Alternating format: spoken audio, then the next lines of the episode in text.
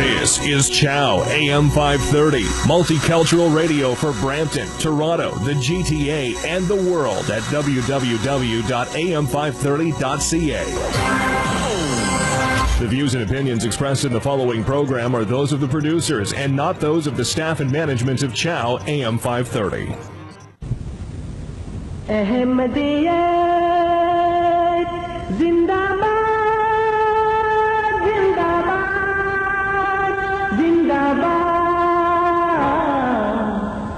احمدیت زندہ باد احمدیت زندہ باد احمدیت زندہ باد احمدیت زندہ باد احمدیت زندہ باد احمدیت زندہ باد احمدیت زندہ باد احمدیت زندہ باد احمدیت زندہ باد احمدیت زندہ باد، احمدیت زندہ باد، احمدیت زندہ باد، احمدیت زندہ باد، احمدیت زندہ باد۔ آج چراغ ہر گھر میں ہے، آج خوشی ہر دل میں ہے۔ نئی صدی میں ہم داخل ہیں۔ شکر خدا کا ہر دل میں ہے۔ احمدیت، زندہ باد۔ احمدیت، زندہ باد۔ پر ہم اسلام کا ہر دم دنیا میں لہرائیں گے۔ کاٹے چاہے لاکھ قدم بڑھاتے جائیں گے۔ احمدیت زندہ باد۔ احمدیت زندہ باد۔ احمدیت زندہ باد۔ احمدیت زندہ باد۔ احمدیت زندہ باد۔ احمدیت زندہ باد۔ ایسی قوم بھی ہے دنیا جو کلمہ مٹواتی ہے، کلمہ جو لب پر لائے گا، جیل سے بھجواتی ہے۔ احمدیت زندہ باد، احمدیت زندہ باد۔ احمدیت زندہ باد احمدیت زندہ باد احمدیت زندہ باد احمدیت زندہ باد حق کو اب پہچانو لوگ اور کہاں ایمان ہے لوگ قدر جہاں کلمے کی نہ خاک وہاں اسلام ہے لوگو۔ آباد۔ احمدیت زندہ باد۔ احمدیت زندہ باد۔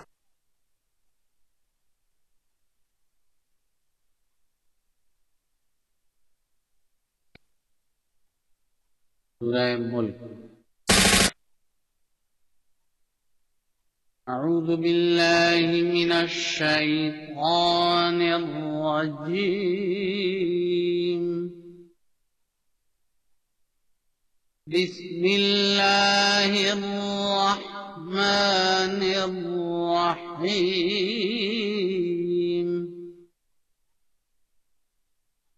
اللہ کے نام کے ساتھ جو بے انتہا رحم کرنے والا، بن مانگے دینے والا اور بار بار رحم کرنے والا ہے۔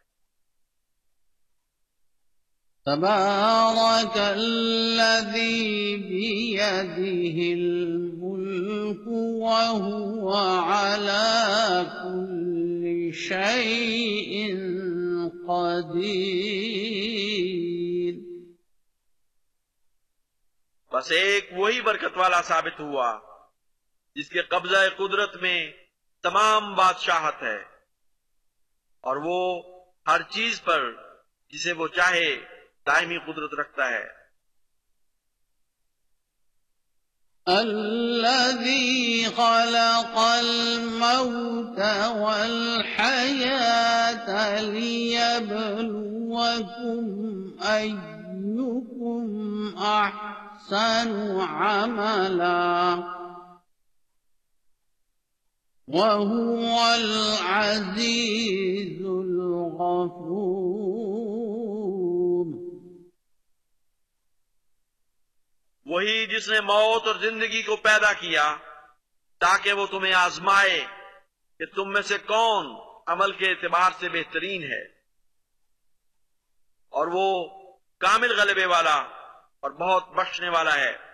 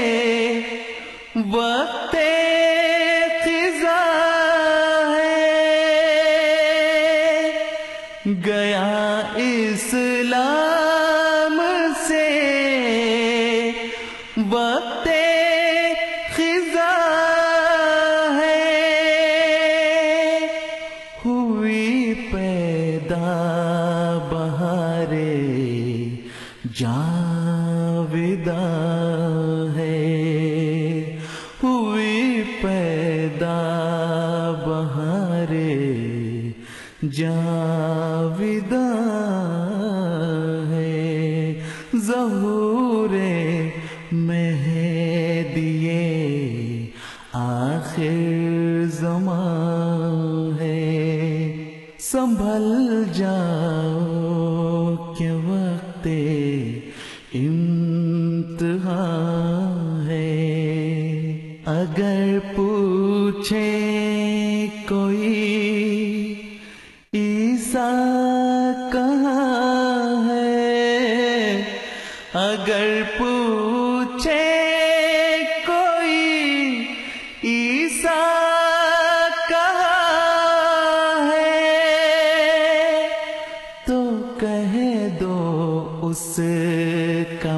مسکن قادیاں ہے تو کہہ دو اس کا مسکن قادیاں ہے ہر ایک دشمن بھی اب رتب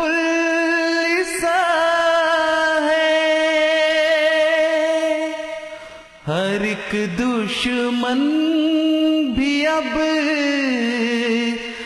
رتب بل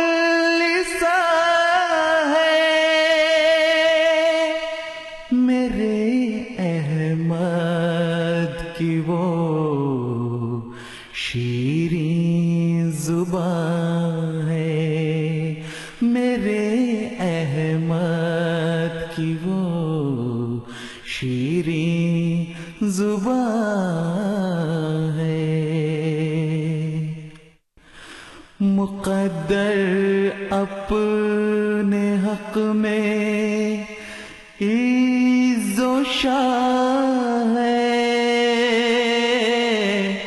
مقدر اپنے حق میں عز و شاہ ہے۔ جو ذلت ہے نصیب دشمنا ہے۔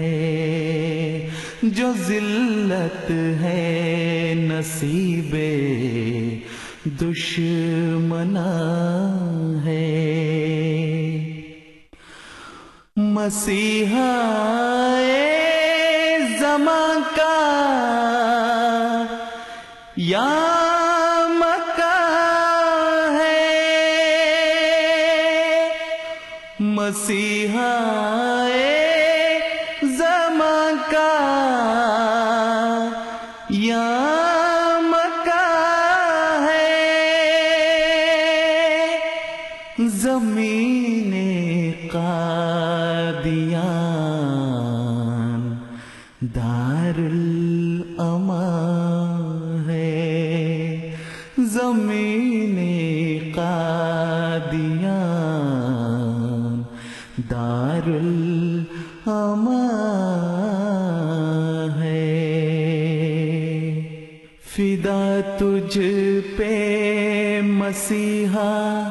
میری جان ہے۔ فدا تجھ پہ مسیحا۔ میری جان ہے۔ فدا تجھ پہ مسیحا۔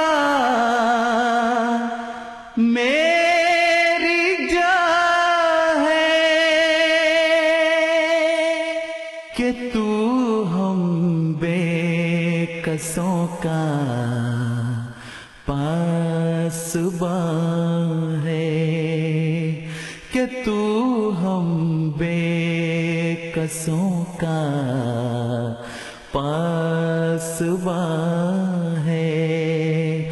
ظہور مہدیے آخر زمان ہے۔ سنبھل جاؤ کہ وقت امتحان ہے۔ مسیحا سے کوئی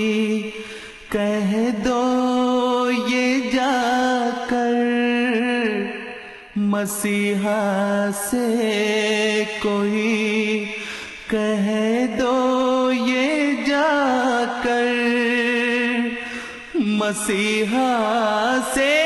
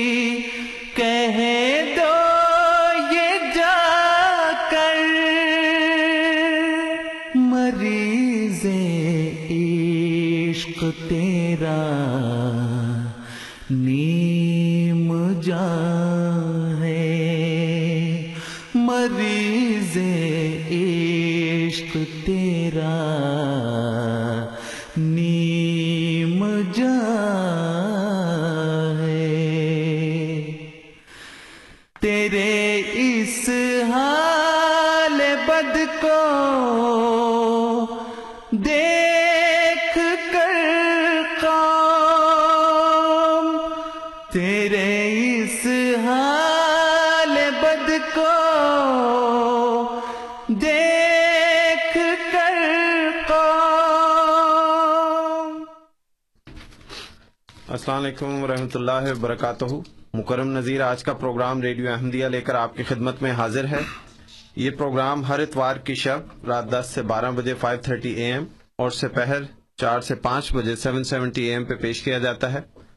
اس پروگرام کا مقصد اپنے سامعین کو اسلام اور احمدیت سے متعارف کروانا اور اسی طرح آپ کے سوالات کے جوابات دینا۔ یہ جوابات ہمارے پروگرام میں ہماری جماعت سے مختلف علماء تشریف لا کر دیتے ہیں۔ آج ہمارے ساتھ ہمارے معزز ساتھی اور اس ہم اس پروگرام کو اول پروگرام میں سے جو ہمارے ساتھ ہیں ہمارے معزز دوست مرزا محمد افضل صاحب تشریف فرما ہیں۔ افضل صاحب، آج کے پروگرام میں السلام علیکم ورحمۃ اللہ وبرکاتہ۔ وعلیکم السلام ورحمۃ اللہ وبرکاتہ۔ آپ کو بھی اور تمام سامعین کو بھی۔ افضل صاحب، ہمارے باقاعدگی سے سننے والے سامعین کے لیے کسی تعارف کے محتاج نہیں۔ انہوں نے اپنی زندگی، اسلام اور احمدیت کی خدمت کے لیے وقف کی۔ مختلف ممالک میں خدمات انجام دیتے رہے۔ عرصہ بیس سال سے شمالی امریکہ کے مختلف شہروں میں اپنی خدمات انجام دیتے رہے ہیں۔ اب ٹورانٹو میں ہیں اور یہاں پہ ان کی خدمات ہیں۔ ہمارے پروگرام میں تشریف لاتے ہیں اور آپ کے سوالات کے جوابات دیتے ہیں۔ ہمارا طریق یہ ہوتا ہے کہ پہلے ہمارے معزز مہمان اپنے افتتاحی کلمات آپ کے سامنے رکھتے ہیں۔ اس دوران ہم آپ سے کالز نہیں لیتے، لیکن آپ کو دعوت ہے کہ ای میل کے ذریعے اپنے سوالات ہم تک پہنچائیے، کیونکہ جس ترتیب سے سوال آتے ہیں، اس ترتیب سے ہم آپ کے، ان کے جوابات آپ کے سامنے پیش کرتے ہیں۔ اور جب ان کا افتتاحی بیان ختم ہو جاتا ہے، پھر ہم آپ کو دعوت دیتے ہیں پروگرام میں تشریف لانے کی۔ یہاں پہ ایک گزارش آپ سے ہے اپنے سامعین سے کہ جب آپ پروگرام میں آتے ہیں تو برائے مہربانی مختصراً اپنا بیان کیجیے اس پروگرام کا مقصد نہ کوئی بحث مباحثہ ہے، نہ کوئی لمبی چوڑی تقاریر کی ہمیں ضرورت ہے۔ ہلکے پھلکے سوالات، ہلکے پھلکے جوابات آپ کو دعوت کہ آپ پروگرام میں تشریف لائیں، سوال لے کے۔ تقریر کے لیے نہیں آپ کو اجازت دی دعوت ہے۔ اسی طرح بعض ہمارے سامعین نے ہماری توجہ دلوائی ہے کہ بعض لوگ اتنی لمبی بات کرتے ہیں کہ وہ ہمارے لیے مشکل ہو جاتا ہے۔ تو اس لیے پیش کی آپ سے گزارش کہ آپ ہمیں اس میں ہماری مدد کیجیے۔ آپ اپنا نقطہ نظر بیان کیجیے، لیکن سوال کی صورت میں اور مختصر رکھیے تاکہ جو پروگرام کا موضوع ہے، جو مزاج ہے، وہ برقرار رہے۔ اور پھر اگر سمجھیں کہ آپ کے سوال کے ساتھ کوئی پہلو رہ گیا ہے، اس کے ساتھ انصاف نہیں ہوا، تو آپ کو دعوت کے دوبارہ ہمارے پروگرام میں تشریف لائیں، لیکن کم از کم پانچ منٹ کا وقفہ اپنی دو لگاتار کالوں میں دیجیے تاکہ ہم دوسرے سامعین کو بھی پروگرام میں شامل کریں۔ ان گزارشات کے ساتھ آج کا پروگرام شروع کرتے ہیں۔ افضل صاحب، بسم اللہ۔ اعوذ باللہ من الشیطان الرجیم، بسم اللہ الرحمن الرحیم۔ نحمده و ونصلي على رسوله الكريم اما بعد اعوذ بالله من الشیطان الرجیم بسم اللہ الرحمن الرحیم رب اشرح لي صدری ويسر لي امری واحلل عقدة من لسانی يفقهوا قولی سامعین، آپ کو میری طرف سے نہایت محبت برا سلام. اور، آپ پر تمام، آپ کو تمام وہ دعاؤں کو تحفہ جو ایک، خیر خواہ شخص کی طرف سے دوسروں کو پہنچتا ہے۔ پچھلے پروگرام میں مختلف سوالات ہوئے، کوشش کی ان کے اپنے علم کے مطابق، عقل کے مطابق جواب دینے کی۔ اس میں ایک پہلو جو جس پر میں بولنا چاہتا تھا، درمیان میں رہ گیا، وہ یہ تھا کہ ایک عرصہ سے یہ احساس مسلمان بھائیوں میں پیدا ہو رہا ہے کہ اب کسی رہنما یعنی مذہبی رہنما ایسے مذہبی رہنما کی ضرورت نہیں جو خدا کی طرف سے کام کردہ ہو۔ ایک عرصہ سے جب دے، اب یہ دیکھا گیا کہ وہ جس کا انتظار کرتے کرتے ایک مدت گزر گئی اور لوگ کچھ بدل بھی ہو گئے۔ کیونکہ سم ہاؤ ہم میں یہ احساس تھا کہ چودہویں صدی بہرحال کوئی اہم صدی ہے۔ اور بہت سے بزرگوں نے، علماء نے اس سلسلہ میں بہت سی باتیں کی ہوئی تھیں کہ اس صدی میں اللہ تعالیٰ کسی شخص کو بھیجے گا اور وہ آ کر تو تمام مسلمانوں کو ان کی رہنمائی کرے گا اور دینی اعتبار سے ان میں جو کمزوریاں آگئی ہوں گی، ان کو دور کرے گا۔ اور جب چودہ صدی گزر گئی اور کوئی شخص ایسا نہ آیا جس کو سارے ماننے کے لیے تیار ہوتے سوائے مرزا صاحب کے جو بانی جماعت احمدیہ ہیں۔ تو اب ظاہر ہے ایک ایسی کیفیت پیدا ہو رہی تھی جس کے نتیجے میں مایوسی کی طرف آہستہ، پہلے تو یہ احساس تھا کہ نہیں چودہ صدی ختم نہیں ہو سکتی، اس لیے کچھ عرصہ تو یہ چلتا رہا۔ پھر اس میں ایک جب لوگوں نے، ہم نے بھی پوچھنا شروع کیا، جناب چودہ صدی ختم ہو گئی، وہ امام صاحب نہیں آئے تو اس پر پھر جب دوستوں نے اپنے علماء سے پوچھنا شروع کیا، تب انہوں نے دو اس میں رویے اختیار کیے۔ ایک یہ تھا کہ جناب، آنے والے کی پیشوئی کے بارے میں ایک حدیث میں یہ بیان ہوا تھا کہ اگر قیامت میں ایک دن بھی باقی ہوگا تو خدا اس کو بھیج دے گا۔ تو یہ تسلی ان کو دی کہ قیامت سے پہلے اس نے آنا ہے چودہویں صدی کا کوئی خاص تعلق نہیں ہے۔ پھر، دوسری طرف جن لوگوں نے اس مضمون کو اچھی طرح پرکھا ہوا تھا اور چودہویں صدی ان ان کے ان سے ان کے سمجھ میں نہیں آ رہی تھی کہ اب اب کیا کریں۔ تو اب اس میں مثلا آپ کو ایک چھوٹی سی بات کہتا ہوں کہ حضرت شاہ ولی اللہ صاحب محدث دلوی، جو بارہویں صدی کے مجدد بھی گنے جاتے ہیں مسلمانوں میں، انہوں نے کتاب لکھی، تفہیمات الہیہ۔ اس کی جلد نمبر دو میں وہ بڑی عجیب بات کرتے ہیں۔ وہ کہتے ہیں کہ علامہ ربی جل جلالہ ان القیامت قدق تربت والمہدیہ تہیہ للخروج۔ کہ مجھے میرے رب جو بڑی عظمت والا ہے نے بتایا ہے کہ قیامت قریب ہے اور مہدی ظاہر ہونے کو تیار ہے۔ تو اب یہ وہ باتیں ہیں جو اس لوگوں کے ذہن میں تھیں کہ یہ کہا گیا ہے چودہ صدی کے بارے میں اور اتنے اتنے الہامن کہا کہ خدا نے الہامن کہا مجھے کس طرح ہوگا۔ تو جب یہ نہ ہوا تو پھر ایک فرقہ یا ایک گروہ ہمارے مسلمانوں میں ایسا پیدا ہو گیا ہے جو یہ کہتے ہیں، جناب، بات یہ ہے کہ یہ جو ہے نا، وہ میں نے ایک حوالہ بھی پیش کیا تھا ڈاکٹر صاحب کا شبیر صاحب کا، کہ وہ بھی یہ کہتے ہیں کہ جو مسیح موت، جو مسیح ہیں، وہ فوت ہو گئے ہیں اور اب کسی نے نہیں آنا۔ تو کہتے ہیں، یہ ساری روایت اسرائیلی ہیں یا لوگوں نے ملائی ہوئی ہیں۔ تو ایک خیال یہ پیدا ہونا شروع ہو گیا کہ جناب، وہ جو تھا نا چودہ صدی میں کسی کے آنے کا مسئلہ اس کو چونکہ احادیث میں بیان کیا گیا ہے، اس لیے احادیث پر ہم عقیدے کی بنیاد نہیں رکھ سکتے، عقیدے کی بنیاد اب رکھتے ہیں قرآن کریم کے اوپر۔ تو آہستہ آہستہ ایک گروہ بعض تو کھلے الفاظ میں کہتے ہیں اور بعض دبے الفاظ میں کہتے ہیں کہ جی اب کسی ایسے رہنما کی ضرورت نہیں ہے جس کو خدا تعالیٰ یہ حکم دے کہ تم جاؤ اور لیڈرشپ کرو اور لوگ تمہاری بات کریں۔ تو کہتے ہیں جی جب کسی نے نہیں آنا۔ تو کہتے ہیں جی قرآن سے ثابت کریں۔ کہ مسلمان کو جس کو خیر امت قرار دے دیا گیا اب کسی ایسے شخص کی ضرورت ہے جو اس کو روحانی اعتبار سے اس کو آگے لے کے جائے۔ وہ کہتے ہیں جی، قرآن کریم ہمارے پاس ہے، اس میں ساری تعلیمات موجود ہیں، تو ہم بس اس کو پڑھیں اور خیر امت بنتے رہیں۔ تو میں نے اس کا ایک ہلکا سا جواب یہ دیا تھا کہ اس کا لاجیکل عقلی جواب یہ ہے، منطقی جواب یہ ہے کہ اگر یہ بات، یہ یہ دلیل درست ہو کہ اب مسلمان راہ راست کے اوپر ہیں اور کسی رہنما کی ضرورت نہیں، تو پھر یہ جتنا سلسلہ اسلام میں چلا ہے صوفیاء کا، یہ سارا کسی اس کی ضرورت ثابت نہیں ہوتی۔ اور پھر عقلاً یہ بات تو آپ کس طرح باور کروائیں گے کہ مسلمان جو ہیں، ان کو اب کسی روحانی رہنما کی ضرورت نہیں جو آسمان سے آئے کسی بھی مقام پر، کیونکہ آپ کو قرآن کریم کامل کتاب دے دی گی نبی کی وسلم کو اور امت کو یہ مقام دے دیا گیا کہ سب سے خیر امت ہے اور نیکی کے کام کرے۔ اگر ایسا ہی تھا تو اسلام مسلمانوں میں کمزوری نہیں آنی چاہیے تھی، فتنے نہیں پیدا ہونے چاہیے تھے۔ تو یہ جو کمزوری ہے یہ فتنے جو ہے یہ تقاضا کرتے ہیں کوئی ایسا شخص ہے جس کی سارے سنیں۔ اس وقت سارے عالم اسلام میں کوئی بھی ایک ایسا شخص نہیں ہے جس کے ہاتھ کے اوپر سارے کٹھے ہوں اور کہیں جی اس کو ہم اپنے امام مانتے تو اس حوالے سے اگر دیکھا جائے تو منطقی نتیجہ نکلتا ہے کہ چونکہ اسلام کے اندر روحانی کم، مسلمانوں کے اندر روحانی کمزوریاں جنم لے چکی ہیں اس لیے ہر مسلمان ملک میں وہ ابتری ہے کہ جو تقاضا کر رہی ہے کہ ایسا شخص ہو جو روحانیت اس مقام کے اوپر اس کو خدا کہے کہ جا کے ان کو اپنے پیچھے لگا تو اس کے پیچھے ہم سب لگ جائیں، آنکھیں بند کر کے کہ ٹھیک ہے خدا کی طرف سے۔ میں نے آیت پڑھی تھی سورہ نور کی اسی سلسلہ میں۔ آیت نمبر چھپن تھی، جس میں اللہ تعالیٰ نے مومنوں سے یعنی ایسے مسلمانوں سے جن کا عقیدہ اور عمل اچھے ہیں دونوں، ان سے یہ وعدہ کیا تھا کہ تم میں نظام میں خلافت قائم کروں گا۔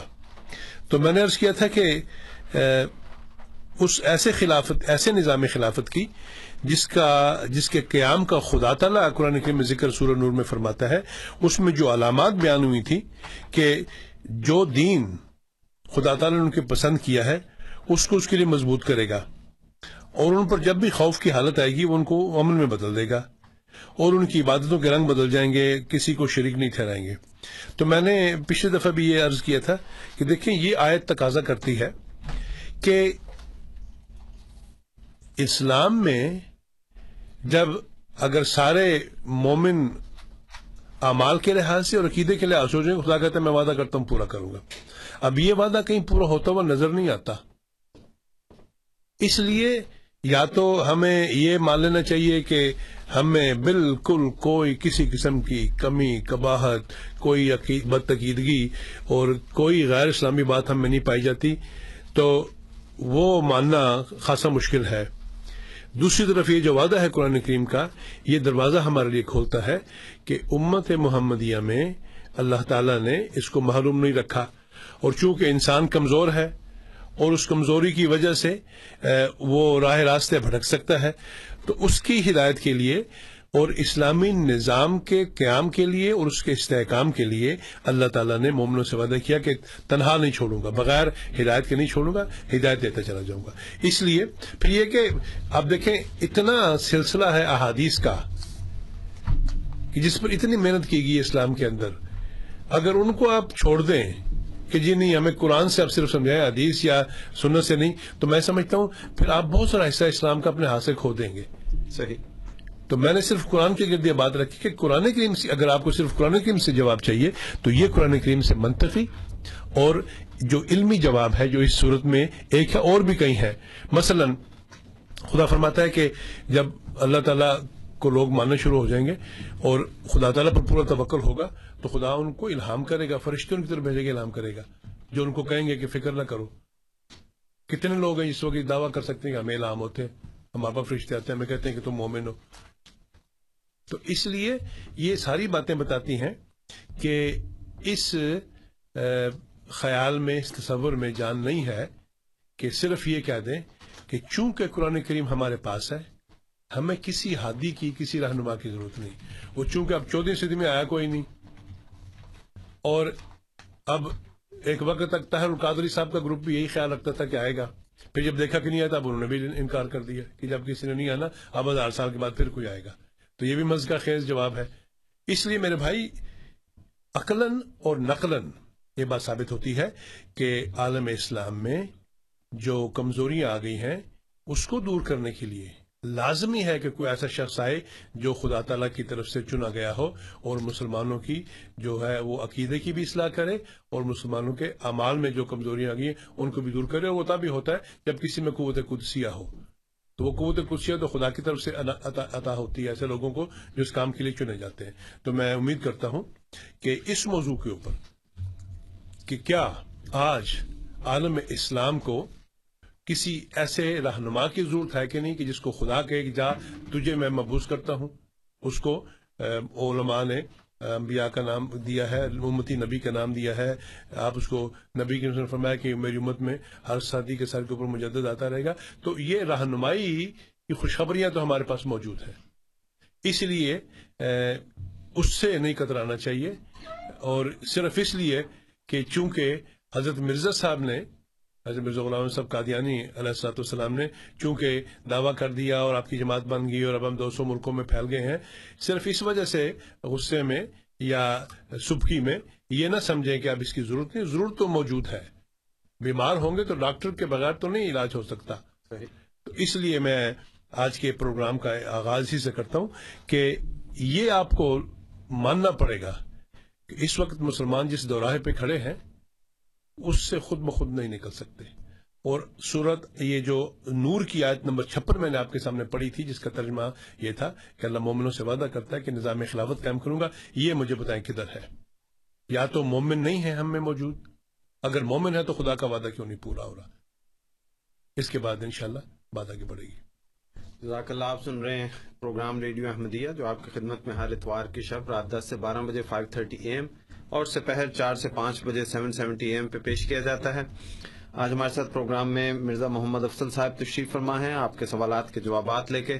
سامعین، آپ کو دعوت ہے اب ہمارے پروگرام میں شامل ہوں۔ Four one six four one zero six five two two studios کا number four one six four one zero six five two two internet کا پتہ voice of Islam dot C A voice of Islam dot C A بذریعہ ای میل سوال پوچھنا چاہیں تو ہمارا پتہ ہے کیو اے یعنی question answer at voice of Islam dot C A Q A یعنی question answer at voice of Islam dot C A ایک دفعہ پھر آپ سے گزارش کہ اگر آپ ہمارے پروگرام میں تشریف لائیں تو اپنا سوال مختصر رکھیں، کیونکہ ہمارا مقصد کوئی بحث، مباحثہ نہیں۔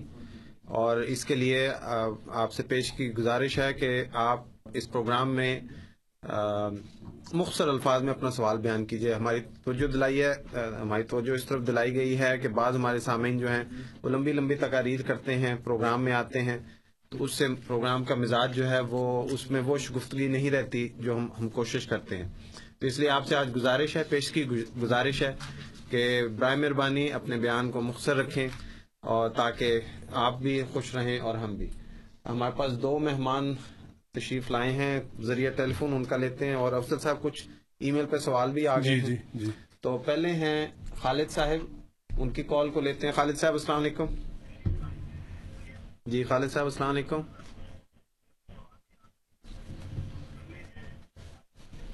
آپ کو آ رہی ہے مجھے؟ ہمیں تو نہیں آ رہی۔ جی خالد صاحب آپ کی آواز نہیں آ رہی ہے ایک ہاں۔ سیکنڈ۔ اب آنی چاہیے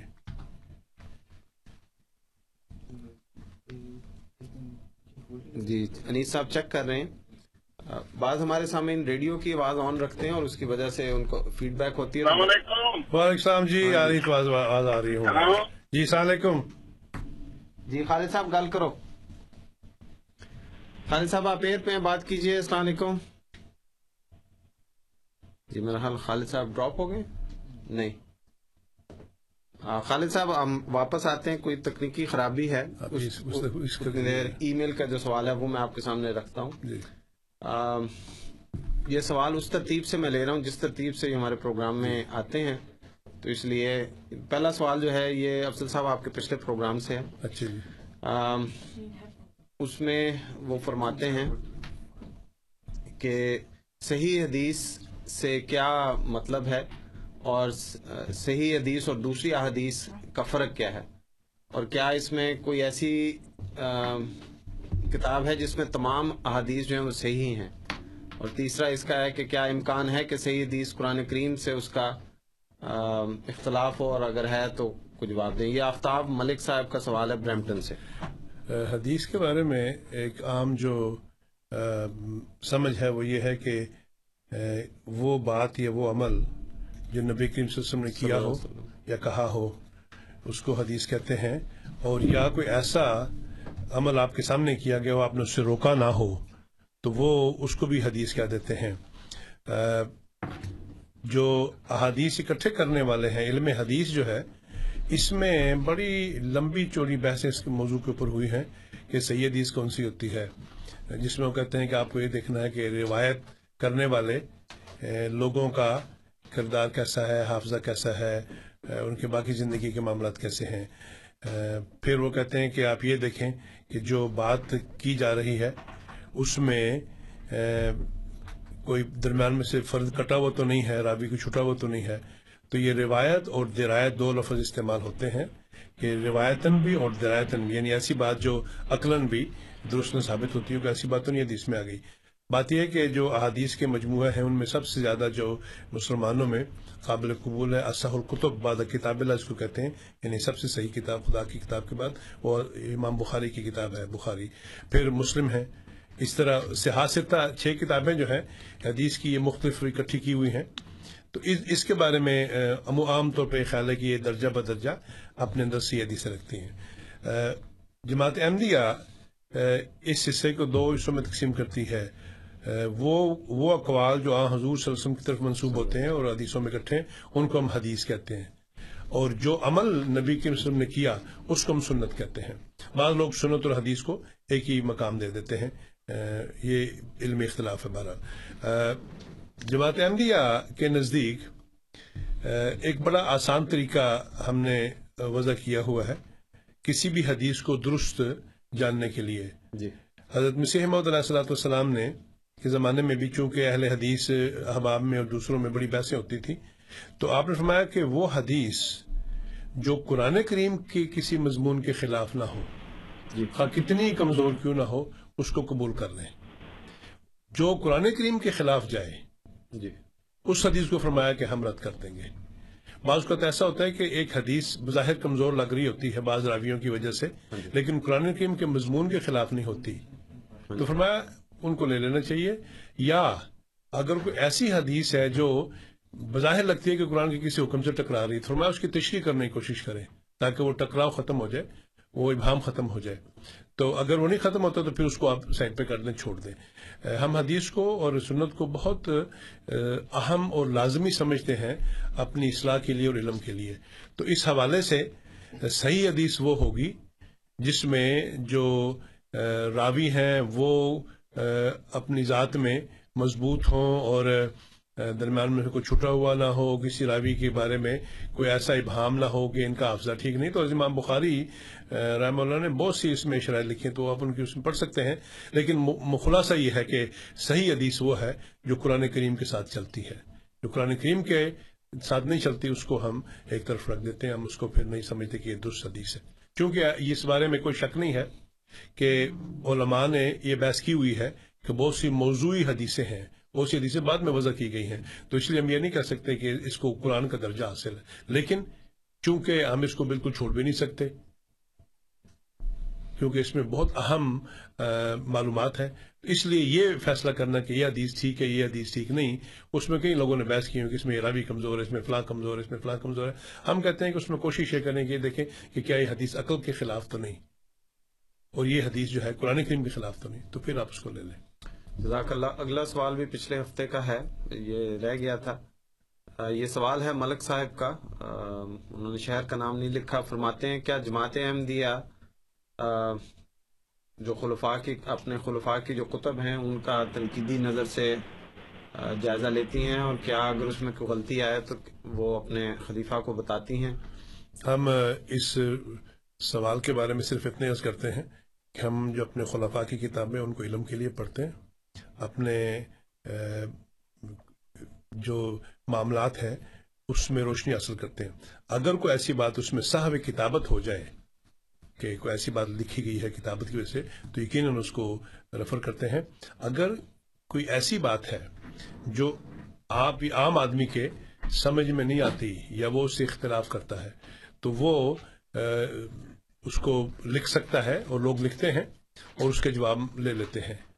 یہ ایسا ہی ہے کہ جیسے قرآن مجید یا کوئی اور حدیث یا کسی بھی چیز میں کوئی مسئلہ آپ کو ایسا ہو جو آپ کی سمجھ میں نہیں آ رہا، اور اس کے اوپر پھر آپ ایک اگر لائن لگا دیں سوالات کی اور آخر میں کوئی نتیجہ نہ نکلے تو اس اس قسم کی بحث ہم نہیں کرتے۔ ہمیں جو بات سمجھ نہیں آتی ہم پوچھ لیتے ہیں، ہم یہ یقین رکھتے ہیں کہ چونکہ خلفاء خدا تعالیٰ کی طرف سے تائید یافتہ ہوتے ہیں، اس لیے ان کی کوئی بھی بات ایسی نہیں ہوتی جس میں عمومی طور پر جماعتی یا یا امتی کہہ لیں، رنگ میں کوئی ایسی رہنمائی ہو جو جس سے اختراق پیدا ہو یا نقصان ہوتا ہو۔ تو اگر علمی کوئی اختلاف ہے کسی خلیفہ سے کسی کو، تو وہ لکھ سکتا ہے، لکھتے ہیں لوگ، پھر اس کا جواب لے لیتے ہیں۔ ہم یہ کرتے ہیں کہ ہم پھر اس بات کو آگے نہیں بڑھاتے جس میں اختلافات جو ہیں وہ طول پکڑ جائیں کہ نہیں جی یہ میں سمجھتا ہوں آپ غلط ہیں ادھر۔ ہم اپنے خلیفہ کو ایسا نہیں کہتے۔ ہم یہ سمجھتے ہیں کہ خلفاء جو تشریح کرتے ہیں اسلام کی وہ خدا تعالیٰ کی تائید سے کرتے ہیں اور ہم اس پر اے، بسط کے دل امن و صدقنا کہتے ہیں کیونکہ ان کو عصمت سغرا حاصل ہوتی ہے۔ وہ ایسی بات نہیں کہتے جس سے اسلام کی کسی تعلیم میں کوئی نقصان کا احتمال ہو یا جماعتی رنگ میں کوئی اس لیے جن لوگوں کو بہت زیادہ اختلاف ہوتا ہے وہ اپنے اختلاف کا اظہار کر لیتے ہیں۔ لیکن عمومی طور پہ ہم اپنی جو کتابیں پڑھتے ہیں ان کو علمی پیاس بجھانے کے لیے اور اپنے رہنمائی کے لیے پڑھتے ہیں۔ جہاں اختلاف نظر آتا ہے، ہم ضرور ان کو ریفر کر کے حوالہ خدا کرتے ہیں۔ قرآن کریم میں خدا فرماتا ہے کہ قرآن کریم میں آیات دو قسم کی ہیں۔ ایک متشابہات ہیں اور ایک جو ہے وہ محکمات ہیں۔ تو متشابہات میں فرمایا کہ دور رہنا چاہیے۔ یعنی ایسی باتیں جس میں کوئی جس میں ایک سے زیادہ مفہوم پائے جاتے ہیں اور بعض اوقات آپ کو یا مجھے سمجھ نہیں آتی، اشتباہ ہو جاتا ہے۔ تو فرمایا کہ جو مومن ہے وہ متشابہات سے بچ کے رہتے ہیں اور محکمات پر عمل کرتے ہیں۔ تو اس لیے اگر کوئی ایسی بات ہمیں کو نظر آتی ہے جو ہم سمجھتے ہیں کہ متشابہات میں سے تو ہم اس کے اوپر زیادہ رفڑ نہیں ڈالتے۔ اس کو حوالہ خدا کرتے ہیں اور جس چیز سے فائدہ ہو سکتا ہے، اس سے فائدہ اٹھاتے ہیں۔ جزاک اللہ۔ سامعین، آپ سن رہے ہیں پروگرام ریڈیو احمدیہ۔ مرزا محمد افضل صاحب ہمارے ساتھ پروگرام میں تشریف فرما۔ یہاں میں اپنی طرف سے اور اپنے تمام ریڈیو احمدیہ کے ساتھیوں کی طرف سے اپنے تمام عیسائی بھائیوں کو کرسمس مبارک کا تحفہ پیش کرتا ہوں۔ شروع میں میرے نوٹس میں تھا لیکن وہ رہ گیا۔ بہرحال آپ کو، ہم سب کی طرف سے، میری طرف سے اور میرے تمام ساتھیوں کی طرف سے جو ریڈیو احمدیہ میں ہیں، جو ہمارے مہمانان نے گرامی تشریف لاتے ہیں، ان کی طرف سے آپ کو کرسمس مبارک۔ اب ہم چلتے ہیں ان دوستوں کی طرف جو ہولڈ پہ ہیں۔ پہلا سوال لیتے ہیں خالد صاحب کو۔ خالد صاحب، السلام علیکم۔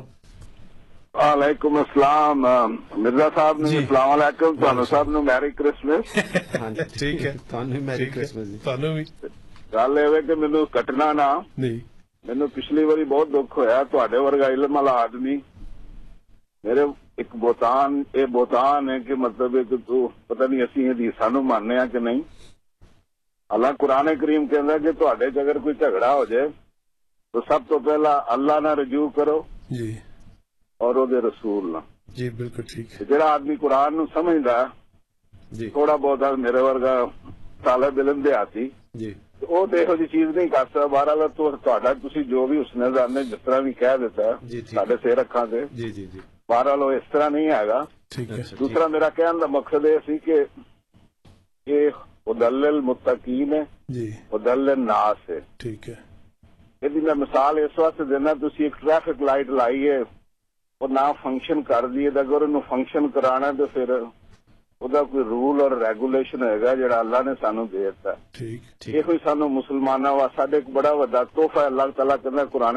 خوشیاں منا الا قرآن ملا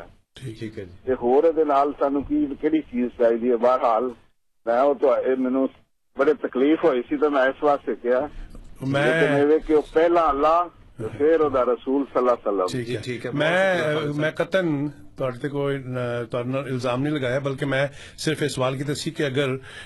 بس دوست نے نہیں کھل کے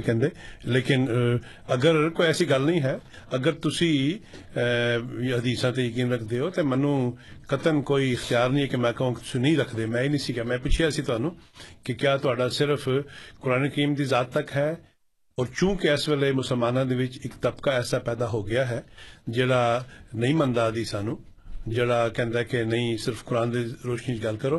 تے میرے ذہن چ صرف ایک گل سی کہ اگر جناب نو صرف قرآن دے ارد گرد میری گل کرنی ہے تے میں اوی کر لاں گا تے میں صرف اے سوال کیتا سی کہ اگر منو یہ پتہ لگ جاوے کہ تہاڈا مزاج کی ہے تے مودے مطابق جب دیا ترانی آ رہی ہے اور اس واسطے تانوں میں قطن، کسے نو بھی میں ایسے مقام تو نہیں سمجھتا کہ میں اپنے آپ بہت عالم سمجھا نہیں پتا۔ صرف یہ بعض پوری وضاحت نہیں ہو پاڑی پرسنلٹی سوال کر کے اندازہ ہوں کہ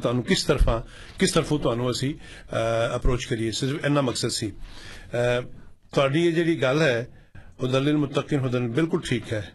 سوال یہ کہ کیا ہر شخص اس قابل ہے کہ قرآن کریم نو اپنے طور سے سمجھ لو یہ سوال ہے۔ اور نبی کریم صلی اللہ علیہ وسلم دے بعد، کیا ہن تک مفسرین قرآن نہیں پیدا ہوئے؟ کیا تسی انہاں کو، انہاں انہاں تفسیر پڑھ کے تسی انہاں کو فائدہ نہیں اٹھاندے؟ اسی یہ کہنے ہاں جماعت احمدیہ دا یہ عقیدہ ہے کہ ایک قرآن اپنی ذات کامل کتاب اور اسلام اپنی ذات کامل مذہب، کوئی اختلاف نہیں۔ حد المتقین حد ناس بالکل ٹھیک ہے۔ سوال ہے کہ کیا قرآن کریم نو اپنی ذات ہر شخص پوری طرح سمجھ سکتا ہے؟ اور چونکہ قرآن کریم دے بہت سارے مقامات ایسے نے جتنے مفسرین آ کے بہت سارے وہ پی گئے نے کہ ایسا مت مطلب- نہیں پتہ نہیں مطلب کی ہے۔ بلکہ مزے کی گل مجھے یاد آ گئی، نبی کریم صلی اللہ علیہ وسلم دے اپنے زمانے دے وچ بعض وقت قرآن کریم دی کوئی آیت نازل ہوندی تو انہوں نے سمجھ نہیں سی آندی۔ پوچھتے سی رسول اللہ دا مطلب کی ہے؟ ਸੋ ਇਹਦਾ ਮਤਲਬ ਇਹ ਹੋਇਆ ਕਿ ਚੂੰਕਿ ਨਬੀ ਕਰੀਮ ਸੱਲੱਲਾਹੁ ਅਲੈਹਿ ਵਸੱਲਮ ਮੌਜੂਦ ਸੀ ਤੇ ਕੋਈ ਸਵਾਲ ਹੁੰਦਾ ਸੀ ਪੁੱਛ ਲੈਂਦਾ ਸੀ ਸਾਹਬਾ ਤੇ ਜਵਾਬ ਪੈ ਮਿਲ ਜਾਂਦਾ ਸੀ ਉਹਦੀ ਇੱਕ ਮਿਸਾਲ ਦੇ ਦੇਣਾ ਅਗਰ ਤੁਹਾਨੂੰ ਮਿਸਾਲ ਚਾਹੀਦੀ ਹੋਵੇ ਸੂਰਜ ਜੁਮਾ ਨਾਜ਼ਿਲ ਹੋਈ ਉਹਦੇ ਜ਼ਿਕਰ ਹੋਇਆ ਕਿ ਨਬੀ ਕਰੀਮ ਸੱਲੱਲਾਹੁ ਅਲੈਹਿ ਵਸੱਲਮ ਦੇ ਜਿਹੜੇ ਨੇ ਇਹ ਆਖਰੀਨ ਵਿੱਚ ਵੀ ਆਣਗੇ ਇਸ ਕਿਸਮ ਦਾ ਉਹਦੇ ਚ ਨਿਕਲ ਰਿਹਾ ਸੀ ਨਾ ਇੰਡੀਕੇਸ਼ਨ ਜੀ ਹਜ਼ਰਤ ਅਬੂ ਹੁਰੈਰਾ ਰਜ਼ੀ ਅੱਲਾਹ ਬੁਖਾਰੀ ਦੀ ਹਦੀਸ ਹੈ ਉਹਨਾਂ ਨੇ ਦੋ ਤਿੰਨ ਵਾਰੀ ਪੁੱਛੀ ਯਾ ਰਸੂਲ ਅੱਲਾਹ ਇਹ ਕੀ ਆਖਰੀਨ ਕੀ ਚੱਕਰ ਹੈ ਥੇ ਕੀ ਮਜ਼ਮੂਨ ਬਿਆਨ ਹੋ ਰਿਹਾ ਹੈ تو آپ نے تین دفعہ جواب نہیں دیتا، پھر جواب تیسری باری یا چوتھی باری جواب دیتا کہ کتنے جڑا سوال پوچھنا پھر انہیں ایکسپلین کیا کی مراد ہے۔ تو میرے کہنے کا مقصد یہ ہے کہ تو تا صرف یہ کہہ دینا کہ چونکہ قرآن کریم ہدال ناس ہدال متقین ہے، تو یہ سارے واسطے کافی ہے۔ میں کدو کہنا کافی نہیں ہے، میں کہنا کافی تو ہے، پر انہوں سمجھنے واسطے بھی تو چاہیے نا ضرورت کہ کو بندہ سمجھاوے، ورنہ اینیا تفسیرہ لکھی نے، علماء نے وہ فائدہ کون نہیں لکھن دا؟ پھر ہر بندہ اپنے طور پہ پیا پڑھتا ਲੈਂਦਾ ਉਹਨੂੰ ਔਰ ਇਹ ਜਿਸ ਜਿਸ ਵਕਤ ਅਸੀਂ ਪੜ੍ਹਨੇ ਆ ਨਾ ਇਮਾਮ ਮਹਿਦੀ ਦਾ ਕਿ ਉਹਨਾਂ ਨੇ ਆਣਾ ਹੈ ਔਰ ਜਾਂ ਮਸੀਹ ਇਬਨ ਮਰੀਮ ਨੇ ਆਣਾ ਹੈ ਉਹਨਾਂ ਨੇ ਆ ਕੇ ਇੱਕ ਕੰਮ ਇਹ ਕਰਨਾ ਹੈ ਕਿ ਕੁਰਾਨ ਕਰੀਮ ਨੂੰ ਅਸਰ ਨੋ ਆ ਕੇ ਪੜਾਣਾ ਹੈ ਸਾਨੂੰ ਇਹ ਬੜੀ ਮਜ਼ੇ ਦੀ ਗੱਲ ਮੈਂ ਤੁਹਾਨੂੰ ਦੱਸਾਂ ਕੁਰਾਨ ਕਰੀਮ ਸੂਰਾ ਸਫ ਗਾਲਬਨ 61ਵੀਂ ਜਾਂ 62ਵੀਂ ਆਇਤ ਸੂਰਤ ਹੈ ਇਹਦੇ ਚ ਇੱਕ ਆਇਤ ਜੇ ਜ਼ਰਾ ਚੋਸ਼ਾ ਬਿਨੂ ਜ਼ਰਾ ਕਿਸੇ ਵੇਲੇ ਇਹਦਾ ਜਾਇਜ਼ਾ وہ آیت یہ جے جی کہ اعوذ باللہ من الشیطان الرجیم، هو اللذی ارسل رسولہ بالہدا و دین الحق لیظہرہ علی الدین کلہ ولو کارہ المشرکون. یہ عام ترجمہ کیتا کیتا جاندا ہے کہ اللہ تعالیٰ وہ ذات ہے، ارسل رسولہ بالہدا، جس نے اپنے اس رسول نو ہدایت دنال پیجا ہے و دین الحق اور دین حق دنال لیوزہرہو لیظہرہ علی الدین کلہ، تاکہ وہ اس نو باقی دینہ تے غالب کرے۔ ولو کارہ المشرکون، خواہ مشرکون اس نو ناپسند کرن۔ اچھا یہ جس وقت آیت پڑھتے ہو نا تو یہ شیعہ اور سنی مفصرین نے یہ گل لکھی ہے کہ جناب یہ جڑا جائے آیت یہ پورا جڑا ہے نا اظہار یا کمپلیشن وہ امامدی کے زمانے سے ہونی جی تفسیر اپنے جریر چاض آئندہ خروج الماہدی کہ یہ جی آیت ہے یہ پورا جہاں ہونا یہ امام کے زمانے ہوئے گا۔ تفصیل جامع اربیاں بھی لکھا ہے۔ کہ ظالے کا اندر نزول عیسی ابن مریم۔ پھر سارے شیعہ دوست نے، انہوں دی بڑی معروف کتاب ہے، بہار بھی لکھ آیت ہے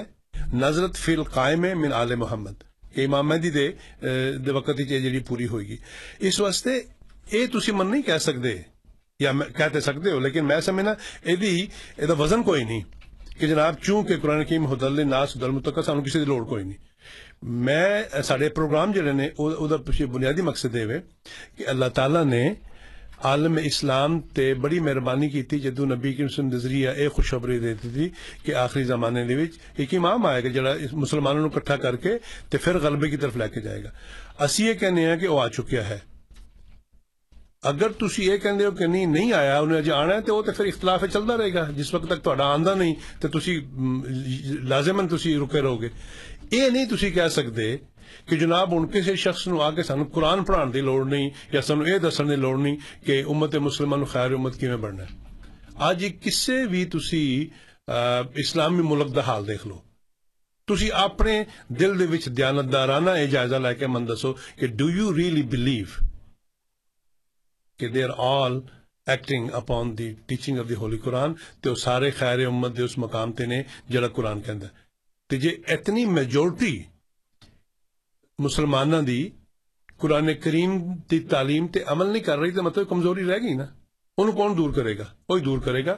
جیدیاں کمزوریاں خدا دور کر کے انہوں ساڑھے واسطے قائم کرے گا۔ اس واسطے میرے بھرا بالکل قطن توڑے تھے کسے بدزنی دا ادھر جانے کی تا صرف میں سمجھنا چاہنا سا کہ توڑے سوالات دی نوعیت جڑی ہے، او دا انحصار صرف قرآن دے نال ہے یا باقی احادیث اور جڑی روایات نے، او اس تے بھی توڑا ایمان ہے اور تسی معلوم کر دیو تے او چونکہ تسی اظہار کرتا ہے کہ قرآن کریم جائے دے دونوں نے، اس واسطے انہاں میں کم از کم یاد رہے گا کہ میں توڑے سوال نو جواب جواب دیندے وقت میں حدیث بھی کوٹ کر سکاں گا، سنت بھی اور قرآن کی مجاہد اور آئی مقصود سی گل کرن دا۔ جزاک اللہ آپ سن رہے ہیں پروگرام ریڈیو احمدیہ، جو آپ کی خدمت میں ہر اتوار کی شب رات دس سے بارہ بجے فائیو تھرٹی ایم اور سپہر چار سے پانچ بجے سیون سیونٹی ایم پہ پیش کیا جاتا ہے۔ مرزا محمد افصل صاحب ہمارے پروگرام میں تشریف فرما۔ فون کرنے کے لیے نمبر نوٹ کیجیے four one six four one zero six five two two اور اسی طرح ای میل کا پتہ ہے، کیو اے یعنی question answer at voice of Islam dot C A ہمارے ساتھ دو مہمان ہمارے ساتھی فون پہ ہیں ان کو باری باری لیتے ہیں۔ پہلے فاروق صاحب ہیں۔ فاروق صاحب کو انتظار کرنا پڑا۔ فاروق صاحب معذرت قبول کیجیے۔ السلام علیکم۔ جی وعلیکم السلام۔ جی فاروق صاحب صاحب صاحب جناب آپ کا شکریہ۔ اللہ۔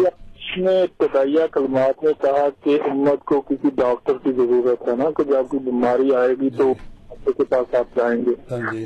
ٹھیک ہے جی تو ڈاکٹر کی ایلیجیبلٹی کا کرائٹیریا ہم نے اللہ پاک کے بتائے ہوئے پیغام جو نبی کریم صلی اللہ علیہ وسلم لے کر آئے حدیث کی روشنی میں اس کرائٹیریا کو چیک کرنا ہے کہ وہ ڈاکٹر اس ایلیجیبلٹی پہ اوپر پورا اترتا ہے کہ نہیں اترتا؟ آپ کسی عطائی کے پاس تو نہیں جا رہے کہ آپ۔ اپنی بیماری کو آپ کا مزید سوال سمجھ گیا۔ کوشچن یہ ہے ابھی آپ نے کہا نا کہ قرآن اور حدیث کی روشنی میں میں یہ جی۔ بات کر رہا جی۔ ہوں پہلے تو میں اپنا عقیدہ آپ کے اوپر واضح کر دوں کلیئر کر دوں۔ یہ نہ کہیں کہ آپ قرآن کا ریفرنس دے رہے ہیں۔ اگر قرآن کی آیت کے مطابق کہ وسیع اللہ وسیع رسول جی۔ شیطان ازازیل سے شیطان کہلوا سکتا ہے۔ جی۔ اس نے نافرمانی کی اللہ کے حکم کی اچھا۔ سرکشی کی۔ تو کیا ایک شخص جھوٹی نبوت کا دعویٰ کر کے آپ اس کو کس بتائیں مجھے کہ کس نظر سے دیکھیں میں ابھی ابھی بتاتا ہوں۔ بہت شکریہ فاروق صاحب۔ آپ کا۔ آپ پروگرام میں تشریف لائے۔ میں سب سے زیادہ ممنون ہوں کہ انہوں نے مختصر سوال کیا۔ سوال کیا۔ بہت اگر یہ بیان نہ بھی کرتے تمہید اتنا کہہ دیتے کہ مرزا صاحب کی صداقت بیان کریں۔ ہاں جی۔ قرآن کریم حدیث سے تو وہ بھی کافی ہو جاتا۔ بہت شکریہ۔ ٹھیک ہے ہم آپ کا احترام کرتے ہیں۔ جی۔ بعض کو آپ بات اس کو وضاحت کے لیے تو ہمارے سامنے پیش کر دیتے ہیں۔ تو اس کا جواب دینا ہم پر فرض ہوتا ہے۔ عثمان صاحب کی کال لیتے ہیں۔ عثمان صاحب السلام علیکم۔ جی السلام علیکم۔ وعلیکم السلام ورحمۃ اللہ۔ دو سوال پوچھنے تھے۔ ایک تو یہ کہ اسلام کو سمجھنے کے لیے قرآن پاک جی۔ اور نبی کو سمجھنے کے لیے ان کی سنت جی۔ اور دوسری آپ کے سوری ابتدائی کلام۔ سے تیسرا یہ کہ مرزا صاحب کے ان کے بیانات ہیں۔ جی۔ تو اگر کوئی نان مسلم جی۔ اسلام داخل ہونا چاہتا ہے اور وہ صرف اس کے پاس دو آپشن ہیں جی۔ کہ وہ کون سی دو ایسی چیزوں کو اپنے ساتھ دل کے ساتھ لگا لے کہ قیامت کے دن وہ کھڑے ہو کے یہ کہہ سکے کہ میں اسلام کو مطلب میں نے سمجھ لیا ہے اور میں پورا اس پہ میں نے کیا ہے۔ تو وہ کون سی دو ایسی ہوں گی چیزیں جس کو اپنے دل کے ساتھ لگائے؟ نمبر ون اور نمبر ٹو بس یہ پوچھنا تھا کہ ابھی آپ نے یہ کہا کہ ہر دور میں آتا رہے گا مجدد۔ جی۔ دیٹ مینس آج کے دور میں بھی کوئی نہ کوئی ہوگا۔ جی۔ تو وہ کون ایسا مجدد ہے کہ اگر وہ اپنی جماعت کو کر لے تو ہم بھی اس کو پہ تسلیم کریں آپ بھی کریں اور ہم سب اس طرف چل پڑیں۔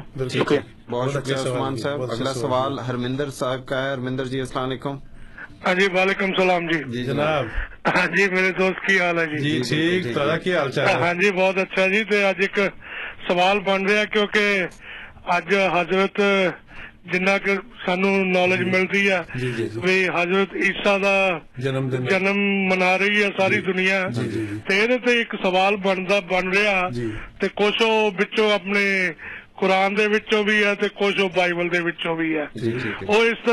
جی عسا والا اسلام یا عسائیوں والا عیسا جی کیونکہ ان جنم ہے لیکن قرآن د کہا گیا کہ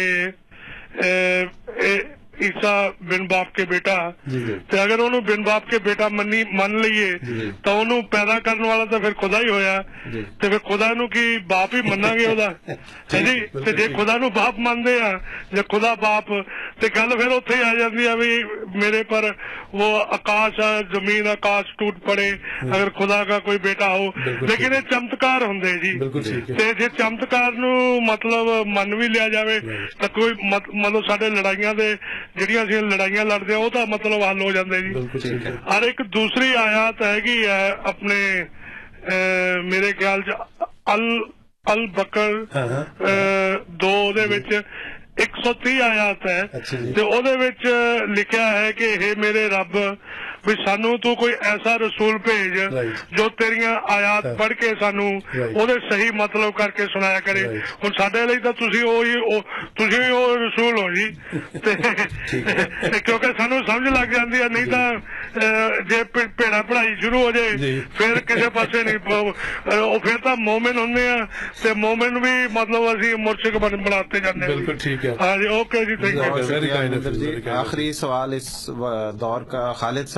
صاحب لائن پہ ہیں خالد صاحب السلام علیکم۔